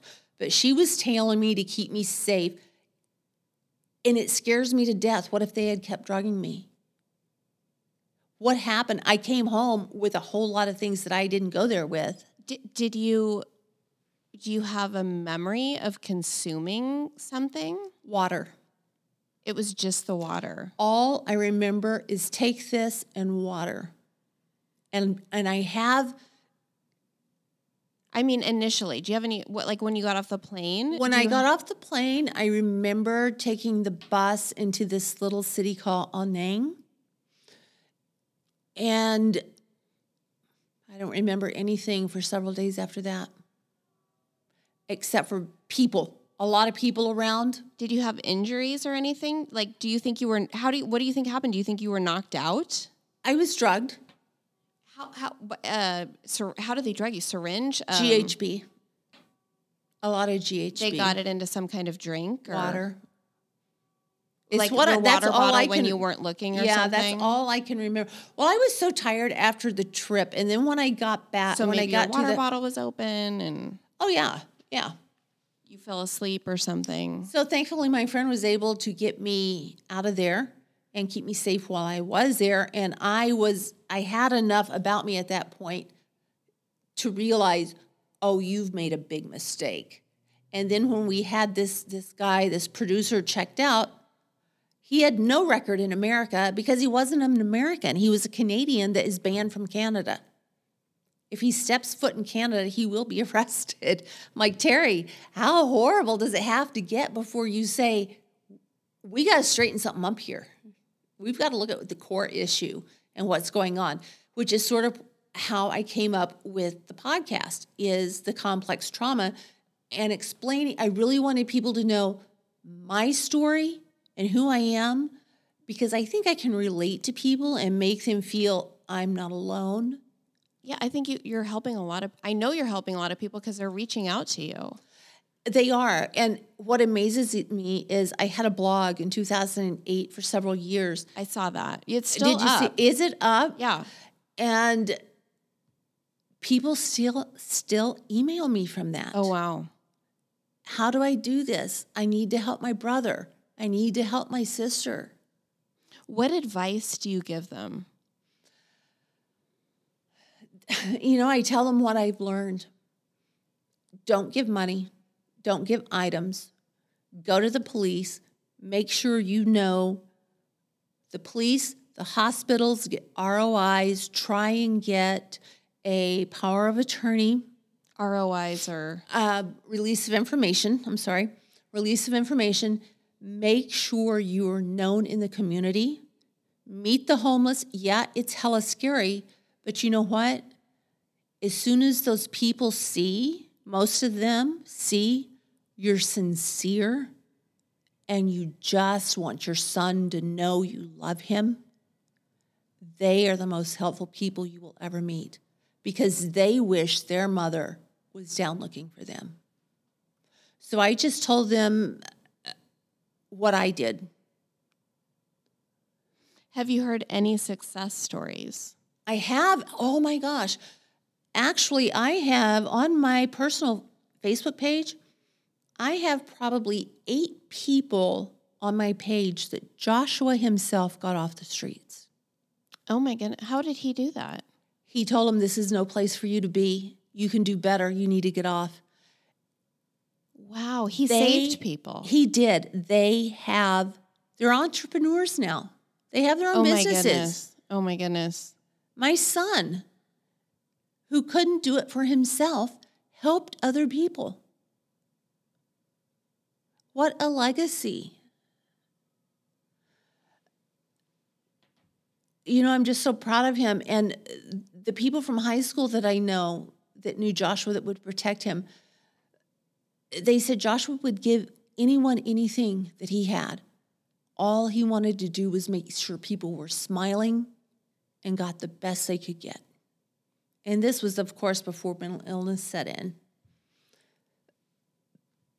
But to know and to see these people that are thriving because Joshua convinced them to get off the streets is just such a blessing. They reach be- out it would to be me. a comfort. It would be a comfort. It is a comfort. It it it makes me feel like there was a plan. Like his life was not wasted because that that's a big thing I think with a lot of people with mental illness and their parents or their families thinking, "Oh, this this life is wasted. Why should I even go down and look for him? They don't matter." I was shocked at how many people told me we have not seen parents look for their children. Why do you think that? Why do you think that is? It- are they too scared I to think come it- downtown? Well, I think in in my instance, Joshua was adopted. In other situations, they may not be adopted, and those parents may have the same issues the child has. And it's like, yeah, the parents aren't functional. right, I, I'm sure that's a lot of it. I'm sure that's a lot of it. Mm-hmm. And here we have CPS here in, in Oregon making you, if you're a foster parent, have um, contact with these non functional people. Well, and you know all these poor foster kids that are mistreated and not assisted end up in these tents and the cycle starts all over again. They do. It's it's a generational thing that is just not broken. And that I think is one of the saddest things to me. It's one of the things that I'm learning about myself. I think in the last 3 years I've made huge strides in realizing why I react the way I react to certain situations, why I was so protective of my kids because no one protected me. Why the why I was overreactive in situations and now the pieces are falling together and I'm you know, I'm looking and I'm thinking, "Oh my gosh, I'm 60 years old now. Why am I just learning this? Why am I just learning this? I couldn't fathom it before. Plus, being in a situation that I'm in in my home, I wasn't allowed to look at certain things. I was kept distracted because I don't want you working outside of the home. I don't want you wearing that outfit. I don't want you doing this. I don't want you doing this. Captive. I was captive. So you have this breaking point. You go to Thailand. Fortunately, you get out alive. And how do you move on without just letting everything go to hell and escaping into a tent with some fentanyl? I had to let it go to hell. I had some of my parents' um, inheritance money left that had not been taken. I used that. I I went through a very bad patch. I was never homeless. I never did drugs. I'm not a drinker. I've seen that and I stay away from it. I'll have a drink, you know, here and there. But that kind of carried me through. And I was still in the phase of believing I wasn't worth people of the caliber I knew I should be with. What did you spend the money on? Uh, necessities, rent, food. Because you weren't able to work. And so thank God you had it. Yes, yes. And my ex husband stopped paying uh, spousal support, promptly went to jail.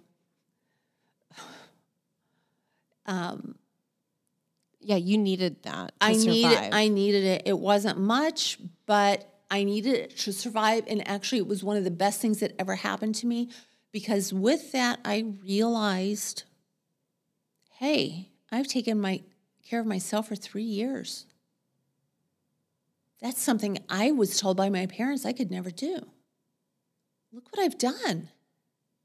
And it's just been uphill from there. There were a lot of buried memories that had to come out. Those are coming out. I wouldn't even broach my childhood because I did not want to tarnish the memories of my parents. I came to the realization my parents have traumas of their own. They didn't set out to put me on a particular path. That's kind of why I chose that name, Digging Through Dominoes, as my podcast, because I kind of see dominoes, you know, you set them up, topple them. Most of the times they go on a straight path.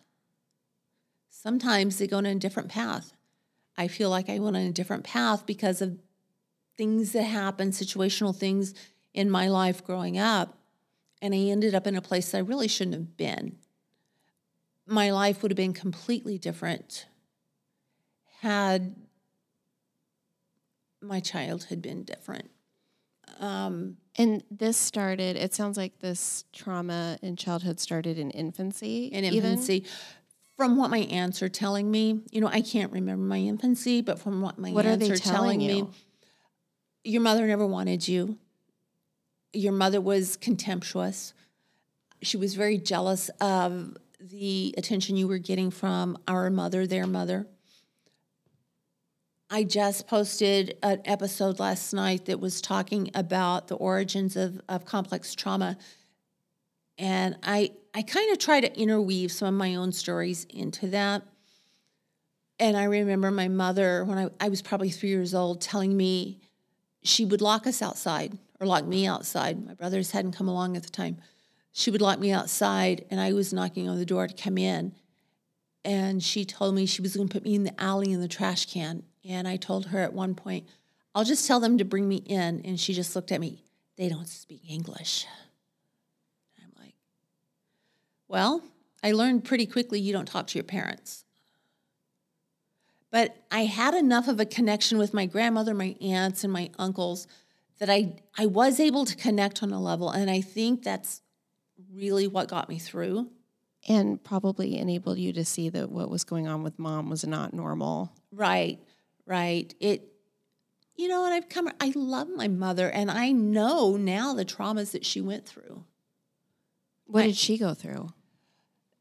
well, she was born in, let's see, 40, 41.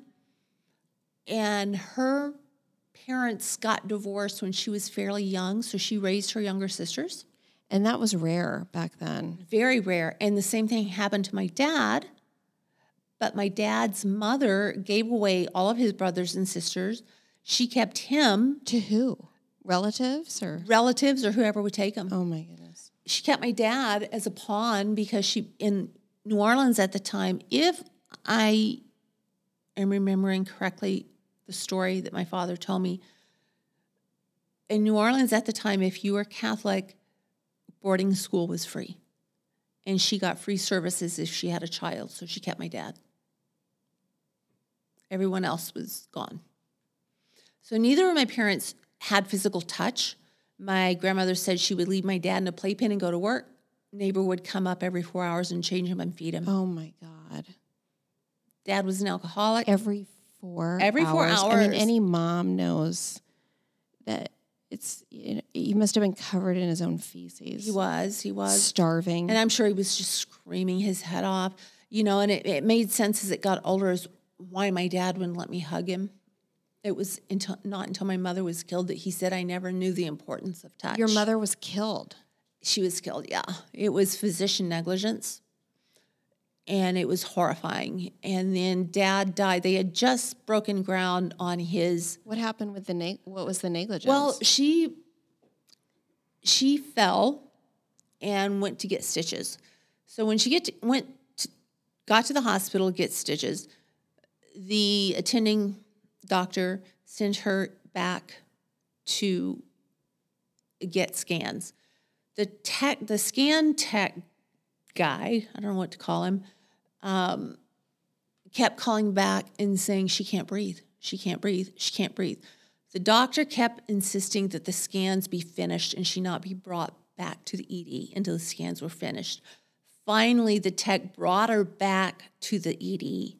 By that time, she was in DIC and she couldn't be intubated. oh my God. It was horrifying, horrifying. How my, old were you at this time? I was forty-two. I was Wow. I was forty-two. And you had your own kids. I had my own kids. I flew back, took And you care of had my dad for 13 going on. months. Yeah. And then he died 13 months after my mother died. And what was that cause? When I first got there, since I was a builder, he said, You and I are going to finish your dad's house. I mean, your mother's house. Right. You have a contracting company. Yes. Um, excuse me. you know exactly what your mother wants. I want you to do it. So that's what we did. And he said, I want you to know when we're done, I'm going to go.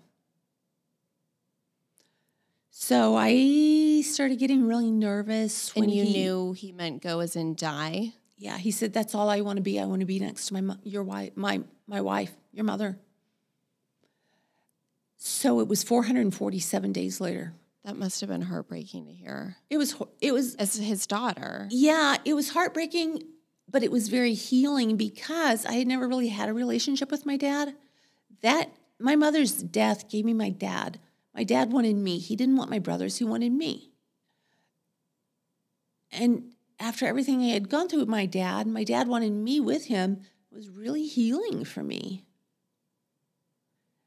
And we had a wonderful time, and I could see that his alcoholism was getting worse.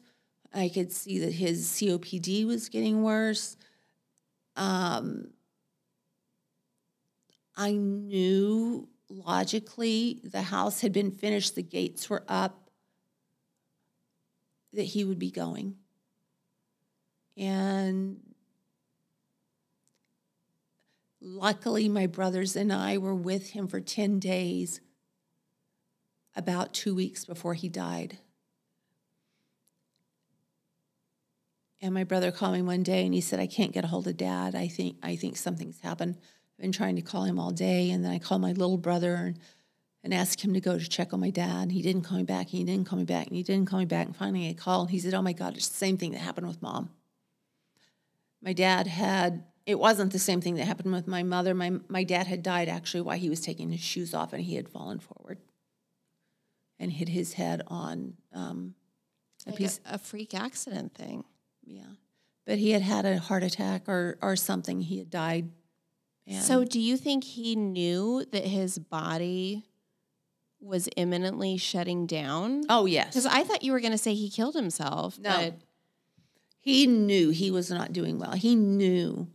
Um, he knew he was expiring. he wanted to. He was actively dying. He wanted to be next to my mother. My mother was the only person in his life that had been there for him all the time. It's so heartbreaking. It's really sad. It's sad, but you know, I'm glad I had the time with my dad. I'm glad I had a restored relationship with my mother. Um, and in my mind, things happen for a reason. I can't take on bitterness or negativity or anger in something that I had no control of or I have no insight into other than my dad wanted to be with my mom.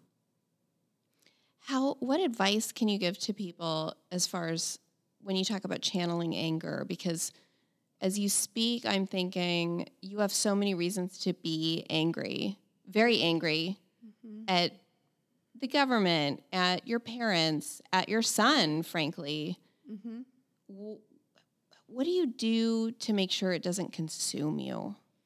That's something I had to learn because I found out I was very angry. I had to go through a process with my therapist of, realizing I was in a narcissistic, abusive relationship for 30 something years and become non reactive. I also looked at my life and saw everything that was bringing negativity into my life and anger into my life. And I made very strict boundaries. And In, if in what way? What did you do exactly?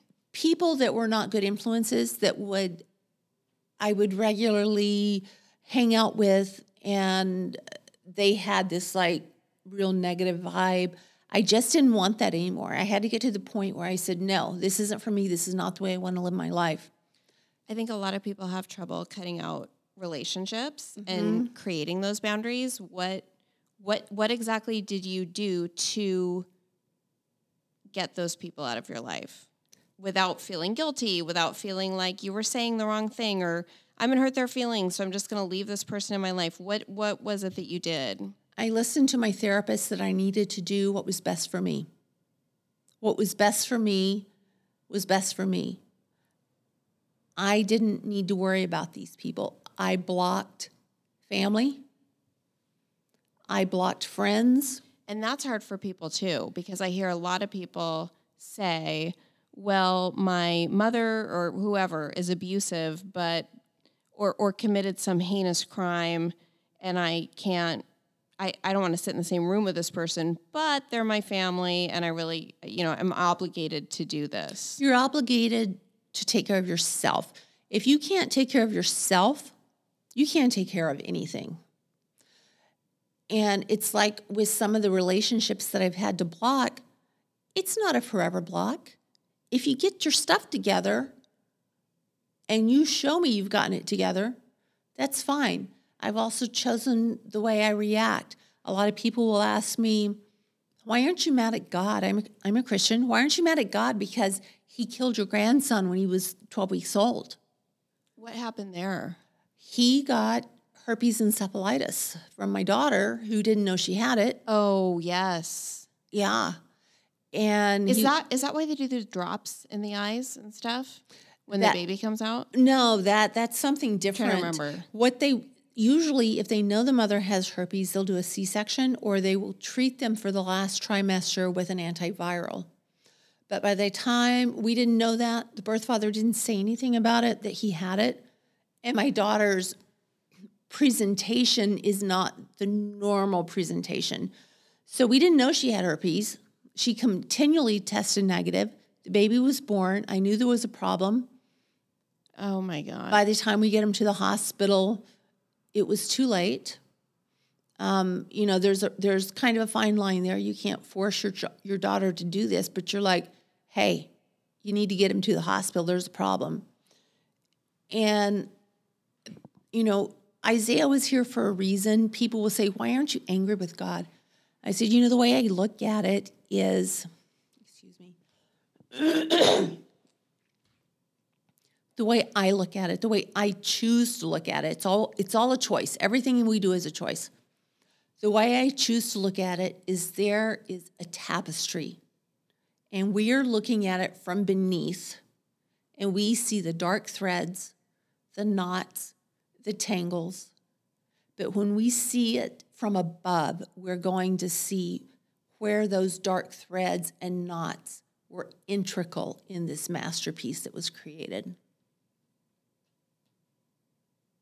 So I think it just, for me, comes down to a choice and not allowing it in as much as possible. I think that's, I mean, I'm inspired by that. I think that's really beautiful. How did you, how did you come up with that? I love it. Well, I don't know. I just I just knew by watching people I didn't want to be like them. I didn't want to be like my mother. Um, she was 65 when she died, not going for her dreams, being angry, staying home crocheting and making banana bread. I wanted to be surfing, riding my Harley, and enjoying my life. And it was just brick by brick. Yeah, there's some slip ups. I can get I can get pretty angry with some people, but I try to reframe that and see it from another perspective. Because it's from my own it's for my own good. If I carry around bitterness and anger, the only one that's going to be destroyed is me. Do you think Portland's going to come back? No. Say more. Say, say, say more on that. every time I come down here, it's been what, two years, a little over two years now? When I came here today, like since the riots? since yeah. the riots that weren't stopped, um, I come down here today, I see empty buildings, I see garbage, I see broken glass. I don't, it may come back. I mean, if you look at Detroit, it never came back. It's, it's not a place to be. Portland used to be vibrant and beautiful and loving. The people were loving. I think the last two years of divisiveness has really played into the way. I mean, if I take a walk and say hi to someone, they don't speak back. People t- tend to avoid each other. Right now, what I see, we have some projects actually going on in this area down here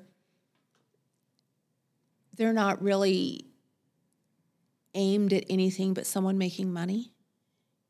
And they're not aimed at beauty. They're not aimed at what Portland was, the Portland that I fell in love with and that you probably loved. That was fun. It was festive. It was beautiful summer nights. You know, live music, safety. It was safe. I mean, it was safe. It was very, very safe. Very safe. I don't come downtown and not be armed. I When did that? When did you start caring when you came downtown? I would say when I started um, really having to go through the burrows with Joshua, and but then at the same time, a lot of the homeless knew me and they would say, Do not cross that line. Do not go past that yellow building. So I I felt a lot more comfortable that when they knew me and they were telling me, you don't go there. No matter what you have, you are no match for what's on the other side of that line. That's ominous. Yeah, it really is. I mean, they see so much. And And that just compounds their trauma. What I Yes. find c- totally disturbing is that we know that right now there are horrific things going on in all those tents that is compounding the trauma these people are already experiencing. it is. It really is. And if you think about it, another way to look at some of this, aside from the trauma that's going on, is what are these people numbing from? What happened to them that is so horrific that made them have to numb? And I think that goes back to your question how I'm different from how they are. I've been working on this for 60 years. And 30 years ago, I went through an adult children of alcohol, an adult children of alcoholics class that helped me a lot. And I think that helped me. I think my personality, my tenacity. But I see people that have been so beaten down and they have buried more memories than I could ever dig up. And they have no, they just have no hope. You know, they have no hope. And that only re traumatizes them. And then what do they have to do to get the drugs? They don't have money. You're not going to get drugs for free. That's more trauma.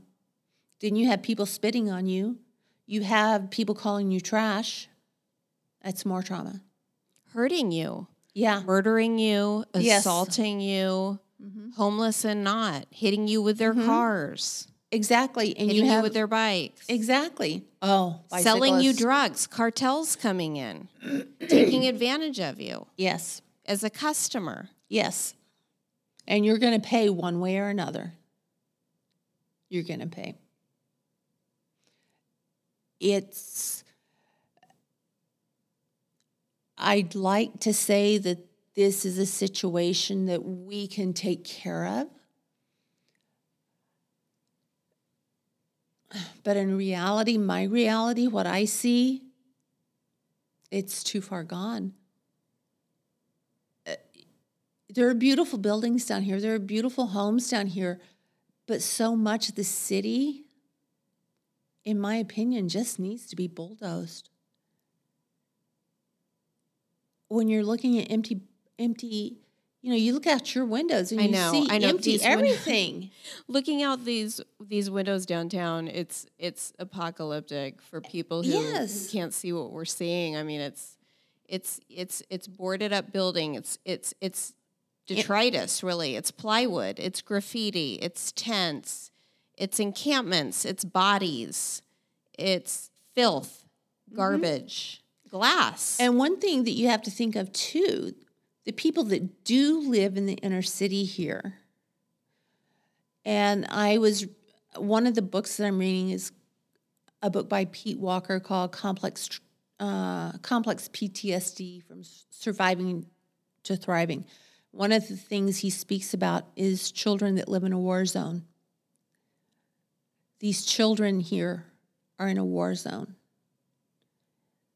the gun violence, and I am very pro. In my view, who with a gun is going to come up to someone that is armed? Nobody.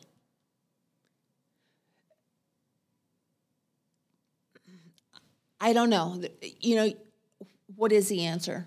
What is the answer? Um, right now, when I when I see Portland, I think of Portland. I, I'm just hopeless. I can't even hardly come down here anymore. I used to love to come to the waterfront jazz festival. All Portland really was wonderful. But how can we make it back if we can't even help the homeless and we're shuffling them from city to city, from county to county, and we're not helping them? Or shuffling the, their tents around. Yeah. What what do you think of Dan Ryan's idea to create these safe he wants to create these safe rest shelters. Um, the mayor and Sam Adams have said they want homeless out of downtown so people will come back and start spending money. And Dan Ryan's creating these safe rest shelters, putting them in neighborhoods, and bringing the services to the site. Like low barrier housing?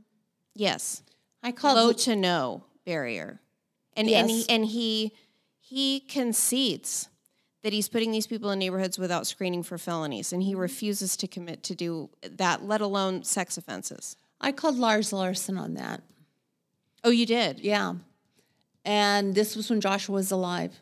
Oh, and wow. I just happened to catch, catch him on the air and I said, I'm going to call in. They took my call and I said, as the mother of a homeless, mentally ill son, this is the worst idea you could ever do. You don't know what these people are capable of, capable, capable of. They're not getting the services they need now. What are we going to do? We're going to build this encampment, this house, and it's going to be stuffed with what, 40, 50, 60 drug addicts? It's not, you have to go to the root problem. And nobody wants to do it. They think it's some utopia. We'll just build a house and everything's going to be okay, all rainbows and, you know, unicorns. No. I think Dan Ryan would say, well, they'll have services. We're bringing services to the safe rest sites. The people won't go in there. You have, you, There's the- no incentive. There is no incentive, and you know as well as I do, there are parts of Portland police will not enter. I actually don't know that. There are parts that police will not Where do, enter. where do they not where do they not go? One of the biggest places is Old Town Chinatown. They won't go there. Very few will go there, especially now that our rapid response team is gone and they're so spread out. Under the Burnside Bridge, if someone's murdered there, oh well, they'll find them one day How do you know? from the homeless. Oh, okay. So they know that They there are know where they places can where the co- police don't go. They know where they can commit crime. They know if they throw a rock through a window and bash out Tiffany's windows, say, and take everything that they can get, police are not going to come to that call. Well, that's true. And they probably won't be prosecuted. No. They'll probably be deemed a victim Mm-hmm. and released. Yeah. You know, it, it it's just the protest I don't understand. If you want to protest something, let's do this in a rational way where people will have sympathy for you. But if you're going to protest by burning down and destroying towns and businesses, who is going to have sympathy for you? No one. So I had a guest on who's now part of the it's called the FIT team, which is the new gun violence Mm. response team. And he was adamant that he didn't participate in any of this, but he was adamant that we needed the riots to bring attention to police abuse of black people. And that without the riots, we never would have had that. How many riots have happened on black on black crime or black on white crime? It's not addressed. It's not addressed. Crime is crime. I think we're being spoon fed a narrative that people are too eager to believe. A person is a person. We're being divided. I have never seen this country so polarized. My children, I don't know if you've seen pictures of my children. My children are of all races. When I look at my children, I see my children. I don't see a black kid. I don't see a biracial kid. I don't see an Italian kid. I see my kids. And I think the narrative now, if your average Portlander, which I'm certainly not, but if your average Portlander were sitting across from you, they would say, "Oh, you're one of those white ladies that doesn't see color." Mm-hmm. Don't tell me you're one of those people who doesn't see who doesn't see color. And they would say that that that's the most important thing that you've got to see color, or else you're not really seeing that person. I think that's an injustice, and I think that's a form of racism. I think you need to talk about and think about the experiences they've had. I think the experiences people have had define, define them more than color does. My kids have never, my black kids, my mixed kids, they have never experienced racism. I asked them about a week ago, have you ever? And they've lived in Portland all their life. And they said, never, except by white Portlanders. Tell me about that. My daughter, one of her favorite shirts to wear, well, she has two that she likes. One of them is I'm Your Worst Nightmare. And on the back it says, A Black Republican. and then she has one that says, it has a little chick on it, a little chicken, and it says something like, Chick on the right. People see that, they attack her. They throw things at her. White people. When she comes downtown. Uh huh. They will throw things at her. They will call her names. What kind of names? They will say that she is a sellout. She's playing into the man's narrative. How can she be so brainwashed? Thankfully, my kids when I, I homeschool my kids because I wanted them to learn unwritten history. I mean, not unwritten, unrewritten history. If you rewrite history, how are you going to learn what happened? If you're tearing down all these statues, how are you going to learn what they meant, good or bad?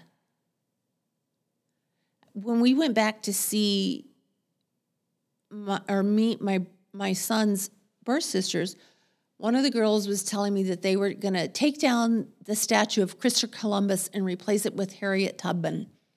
Right. Yeah, I read about that. And I'm like, uh, I didn't say anything. You know, it wasn't the appropriate time to say anything. And but I'm thinking, okay, we're going to take a instead of using this as a learning experience. Why don't we just erect an, another statue of Harriet Tubman? instead of taking away a part of history that we need to learn something from. We can't just pick the history we like because what's going to be repeated?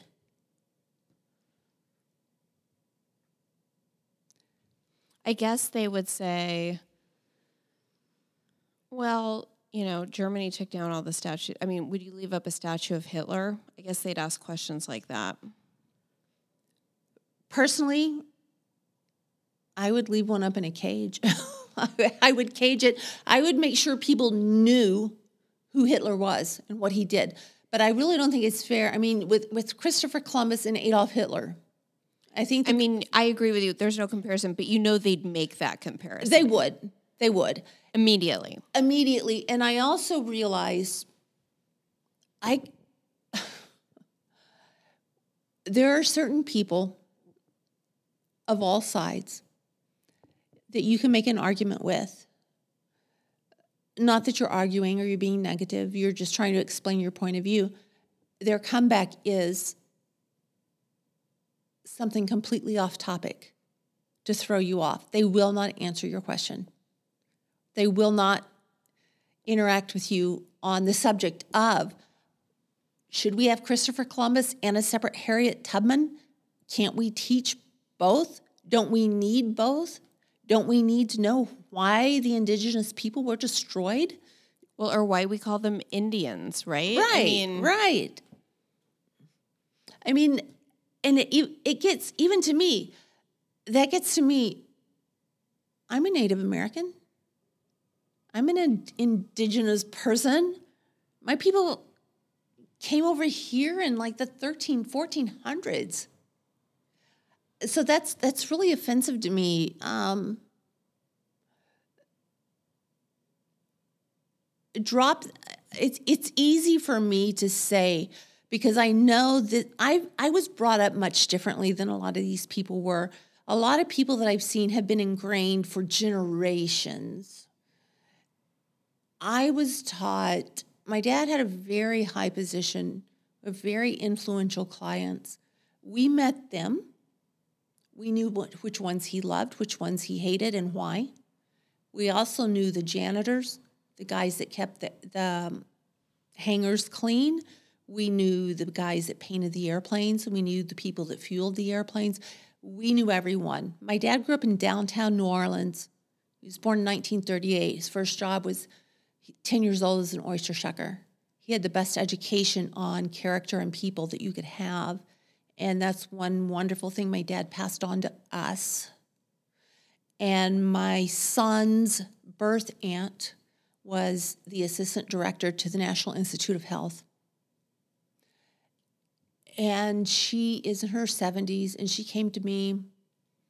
And uh, my son, his birth dad, was very, very dark. She came to me and she said, Terry, I keep seeing all this division and all this racism. What have you experienced? What have the kids experienced? I said, What we experience is that we're white. That's it. My kids have never experienced anything from being black. They have from being on conservative, I guess I should say moderate. For wrong think. Yeah. For not checking the box that Portlanders want them to check politically. Yes. That's one thing about Portland that I've said for so long. Portland is tolerant and giving and compassionate and wonderful as long as you believe exactly what they believe. If you don't, you're Satan himself.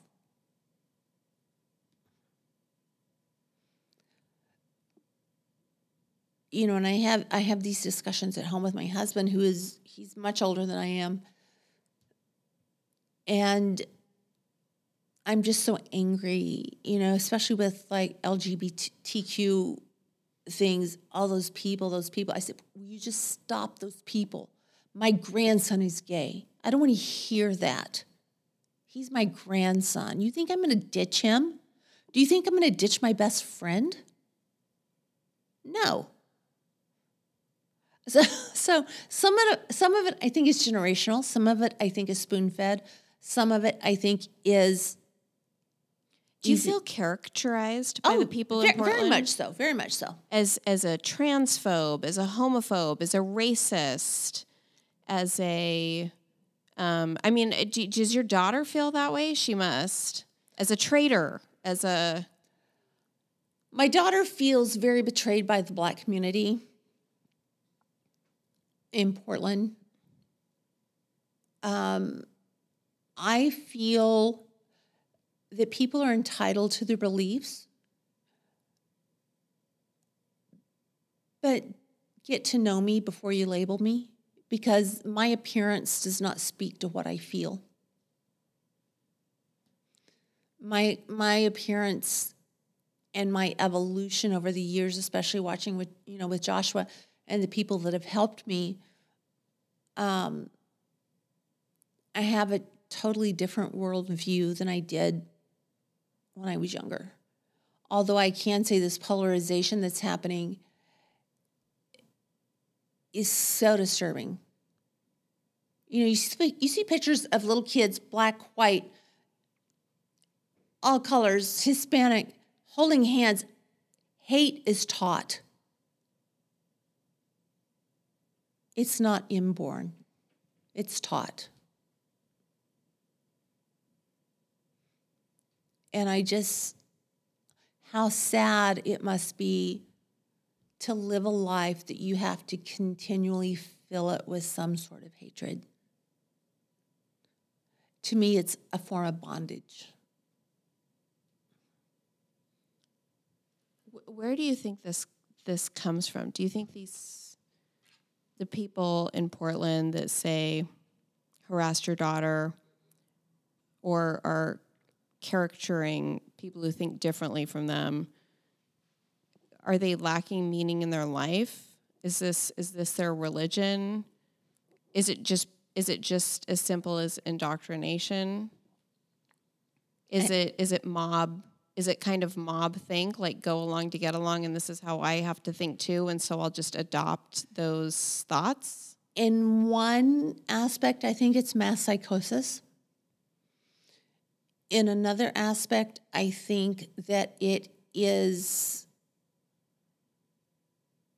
we're just going to go along with the flow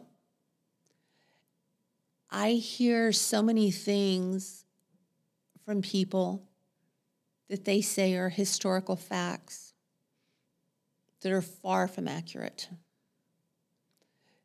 But yet, they don't want to look at the books. They don't want to read. They don't want to do the research.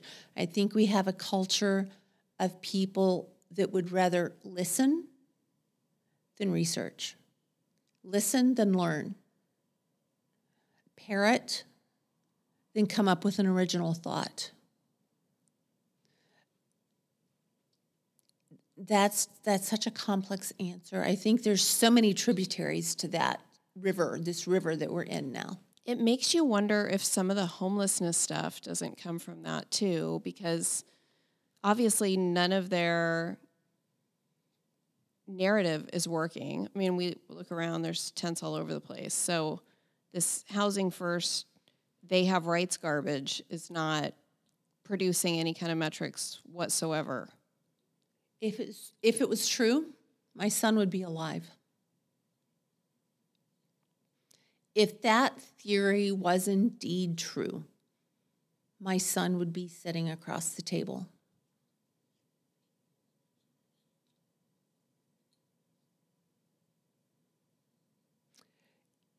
I think it's a very sad commentary today that you don't know who to believe. You can watch the news. It could be a very accredited news source. You don't know if it's true. You don't know if it's not. We don't have journalists anymore. We have op ed. That's what the news has become. Yeah, everybody is expected. I think every time we read an article, we're expected to look for the point of view. We know there's a point of view. Mm-hmm. Mm-hmm. They're not just reporting facts anymore. No. There's no. insertion of a point of view. You know, I remember when I was a kid watching the news. On both sides. On both sides. And yes, on both sides for sure. But when I was a kid watching the news, we never knew what political affiliation or ideals these people held. They reported what was going on. Now we get no news. We get a biased reporting and you don't know which narrative is more correct or if you need to throw them all out and not believe any. Well, and as you said, we didn't we didn't even know who these we knew their faces and their voices, but we didn't know them personally. Now we also get a litany of throat clearing, um, which seems mandatory about their white privilege or the fact as a as a lesbian as a these identity categories or they'll apologize for their lack of identity categories. That drives me out of my flippin' mind. These people going on these apology tours? No why do you have to apologize for what you believe in? Be a good human if you're being a good human you're going to bow down. I think that only empowers some of the um, all around race baiting, the all of the division. if you're going to bow down and let them tell you you can't think a certain way, whether it be good or not, you're giving in. You're, you're part of the problem.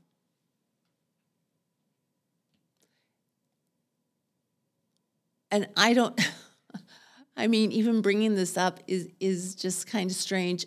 One of Kid Rock's, I saw an interview and they said, You're uncanceled. You cannot be canceled. Why do you say that? And he said, Because I don't care. People can think what they want to think you're not going to bother me and I'm not going to apologize because your feelings got hurt. People's feelings are hurt every day. You know what? They grow up and they deal with it. Yeah, it, it is interesting that we're raising these generations of kids who seemingly are unable to function in society in almost any way. And in fact, it, it seems like we're great training adults to do the same. I mean, when the city of Portland gave its employees bereavement leave when George Floyd was murdered. Mm-hmm. To, to, you know, sort of like, let's take this on personally mm-hmm. and grieve a stranger that didn't die here. Mm-hmm. All these events that happen in, in Minneapolis and and and let's just take that on and graft that onto ourselves. And and, and we can't work. We're unable. We are so upset by it. We're unable to go uh, of the the death of this stranger that yes was horrible that was murdered at the hands of police due to police brutality which is horrific and and but you know the idea that the city of portland employees would need bereavement leave because they would be so affected by this that they would be unable to work strikes me as strange at best. It's insanity. It's complete insanity. you know, they're doing this in law schools. Uh, part yeah. what I think is interesting is, um, and I've been practicing for a long time. Uh, from day one, not certainly in practice, but even in law school, from and I know they're really different now. It, I felt like law school really prepared me for practice because, um, frankly, all the uh, abuse and, and vitriol and and maybe a, a fair amount of criticism that that's going to hurt your feelings or that you don't like about your work product, about your thoughts, about whether you have the intellectual capacity to pursue this, mm-hmm. um, questioning your ability to practice, questioning your competence, um, constantly being second guessed. And I felt like that was good preparation for practice, where I got that from opposing counsel and judges and clients. And my um, many of my clients did horrible, horrible things, and I was um, representing them. Or I was working at the DA's office, and I would uh, um, be sit across from people who had done horrible things and their attorneys who were appointed to represent them. Mm-hmm. And they were expected to do their jobs. They weren't these people were not expected to get up during the middle of court and and get leave from court to go in the bathroom and cry or take a week off because they heard something they didn't like or that hurt their feelings or that upset them or because a judge yelled at them. Um, you know, I'm hearing about these like trigger warnings on exams that deal with uh, eh, um, nasty racial epithets hurled at people in hypothetical employment situations that they want these future lawyers to work through. Why? Because those are routinely presented to you.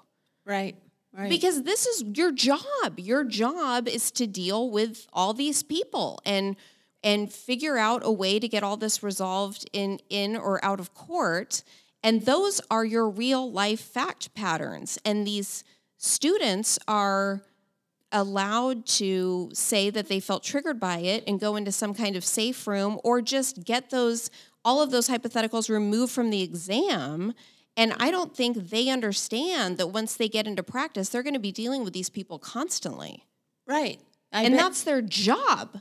And I bet all of those kids got trophies whether they won or not. You know, we've got the trophy generation. You don't have to be good at anything. It's okay if you get your feelings hurt because we're going to make it all better. I told someone the other day, I just want to take a bag of pacifiers and hold, keep around with me. Here you go. I don't want to hear it.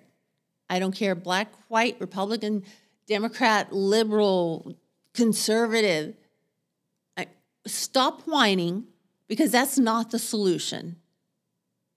Work on the solution. Well, and everything, believe it or not, I mean, I think the other thing is they seem to think that literally every ill in society is rooted in white supremacy. They, they can reduce everything to white supremacy. Yeah. In mm-hmm. Portland. That's ludicrous. That's ludicrous. I mean, to lump me as a white woman, as in, an indigenous woman, in a, into a, an indigenous white woman, into supremacy, white supremacy, I shouldn't have to feel the need to pull out my great grandfather's refusal to join the Klan letter to say, see, I'm okay. I can be accepted. For your bona fides. You know, I think they'd also be upset by the fact that you you say things like a, a white woman. I think they'd be upset and I think they would try to correct you and say, be confused that you're not identifying as an indigenous woman and be upset by it. You know, I was born here in this country. The last time I knew um, I'm indigenous, this is where I'm from. I'm not, I get furious when people call me a Caucasian European. I've never been to Europe. I'm a Texan, if anything. or is that where you're from, Texas? Yeah, I was born in Texas. I mean, that's where you get you get a gun with your birth certificate. How did you end up in Portland? Uh, work, work. We were going to move to Florida, and got a lead that there was a lot of work in Seattle, and so we moved to the Seattle area. And this is one of the coolest things. My son Michael, he's he turned 31 last Saturday, was conceived at the time and the day we moved into our house in Seattle. Oh, wow. And then that was in 1990. We moved to Seattle. In 97, we were we came down to Portland. When it was just amazing. And, and there was a lot of work, and you were probably involved in a lot of building. A lot a lot. It's it's real funny. We live in Happy Valley, which is like on the other end of the world. It is most of compared our, to here. It is. Yeah, yeah. Most of our work is in Southwest Portland. Is Skyline. It's in Beaverton. It's for Nike execs. It's for all of these people over here. But yet we live in over in Happy Valley, and it's like, I wish we'd known that when we built our house. Uh, it it's just changed so much that I just I'm at the point I want out. Where would you go? I would go to where people are treated as people regardless of their skin color, their thoughts. I would Where go, is that? Strangely enough, places that I found it Thailand, like the Thais that were taking care of me. I've found that in Mexico in certain. Um, so, do you think you have to leave the country? I mean, are you contemplating? I am contemplating that? leaving the country. What was your tipping point for saying I, th- I think I need to I think I need to leave? There's too much. There's so much division here that no matter what you say, you're wrong. Was it a specific instance that gave you this epiphany that you should probably get out, or was it just the culmination of a lot of events? I think it's the culmination of remember when everyone was handing out the safety pins and all of that. And I'm just looking at these people thinking, this is who is going to run our country. Wait, tell me about the. I actually don't. What was the safety pins? They were giving out safety. It was it was a sign of safe place. It was that during I, I don't even know during how it, 2020? it, it was a little bit longer. Um, oh, really? several years before that, I believe, if I'm Like correct, what? Downtown they were handing them out? it was like a national thing, um, Oh, wow. Okay. and it was a lot of, you know, here's your safety pin, here's your safe place, here's your this, here's your that. A lot of the catering to whims to me Were they literally handing out safety pins? safety pins. They would wear safety pins on their on their shirts. Wow. I'm surprised I missed this one. You know, Maybe I just memory hold it. it there's a lot of stuff I'm like I don't want to hear it. You know, I just can't. I don't I don't want to We be don't have the energy for that. I don't. You've got I- enough going on without taking on all of these people's pathologies. Yeah, exactly. And treat people the way you want to be treated. Basically, is how it comes down to, unless you run into some idiot that's trying to kill someone with a knife over a cupcake. you know, it's Well, and even then, treat them how you'd want to be treated because if that were you and you were on some kind of meth binge running at somebody with a knife, you'd want somebody to stop you. uh, that's true. That's true because that's yeah, true. you would you wouldn't want to be implicated in a He- in he- a murder. he ex- yes, no, and, and if you're in your right mind, which is Right. kind of what we're talking about, because there's Right. there is this, you have to when you're dealing with the homeless, I think you would have to look at it in a couple ways, how they present currently, and then also how we know they would be horrified by their circumstances where their brain's not hijacked by mental illness and drugs. That's exactly, and that's an inter- interesting topic because so many of the people that I know that are clean Yes. Yeah, they're great examples of that. absolutely Yeah. horrified by the things that they have done. Yeah, and if you go to an AA meeting or an NA meeting, you hear you'll hear stories about that all night. Mm-hmm. And and about how thankful they are to the police, Uh huh. to the judges, to anybody who incentivized them to get where they are today. Right. To their parents who locked the doors, Mhm. to social workers who said, "You got to get out of here. Mhm. You got to stop." Right. To people that actually were able to get mandatory holds Right. and get the help that they needed. The the lucky few, really. Yeah. Yeah. And you, my in my experience, that usually dealing with my homeless family members, that usually takes a, su- a suicide threat right. to get a hold. If you're homeless, I- if you're if you don't have resources, of course. If you're like you and you have a home and you have resources, it all it takes is a couple of um, benzodiazepines and a locked Yeah. uh, bathroom For door. Ambien? Tell me how for Ambien's going to kill or I guess me. Ambien. That's right. Yeah, tell me. I'd like to know. All it did was put me in a stupid hallucinogenic state that was stupid. I remember the psychiatrist looking at me and he said, Really? You were going to kill yourself? I said, I wasn't going to kill myself. It's everywhere. Read all my records, they're consistent. I wanted peace and quiet, and I knew it wasn't going to hurt me. He said, Well, it was a pretty stupid way if you, if you were going to do the other thing. I just wanted sleep. That's all I wanted. Terry, what what do you want people to take away from this episode? What what if if they get anything out of it, what should it be? I think really question the way they're looking at things.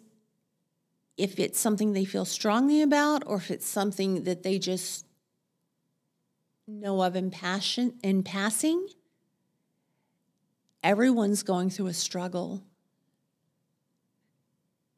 Have compassion. Everyone is fighting a fight you know nothing about. When I was at my worst, I would sit in Starbucks and I would think of everyone that came in. I wonder what their struggle is. I knew what mine were. I wonder what their struggle is. And that was just, that was kind of a, a tipping point for me to realizing everyone, no matter from the homeless to the multi-millionaires, they're going through a struggle of some type. And to protect yourself. Boundaries are so necessary. Where tell us all the places you are. Where can we find you? You've got we've got the YouTube channel. You've got my YouTube channel. Um, you know, Terry Anderson, Tattoo Biker Chick, and then we have Digging Through Dominoes. And that's your podcast. That's my podcast, and it it does have its own YouTube channel, but it is also on all major podcasting platforms. I'm also on Twitter, Instagram, Facebook What's your handle on Twitter? Where do they find you there? at Digging Dominoes. And I- can people DM you? How do they Oh get in yes, of contact with course, you? of course. DM me or um, you know Instagram is the same thing. Digging through dominoes, and I don't even know what what my handle is on Twitter for my um, tattooed biker chick. It might be tatted biker chick. I don't know on on the other Twitter, but all of my videos have my social links Okay. in the notes. So if they want to get in contact with you, they certainly can, and they can do that through those. And um, and I welcome them. I, I would love to speak with people that have gone through trauma and how they've overcome it. and so they should feel free to reach out to you. Oh, yes.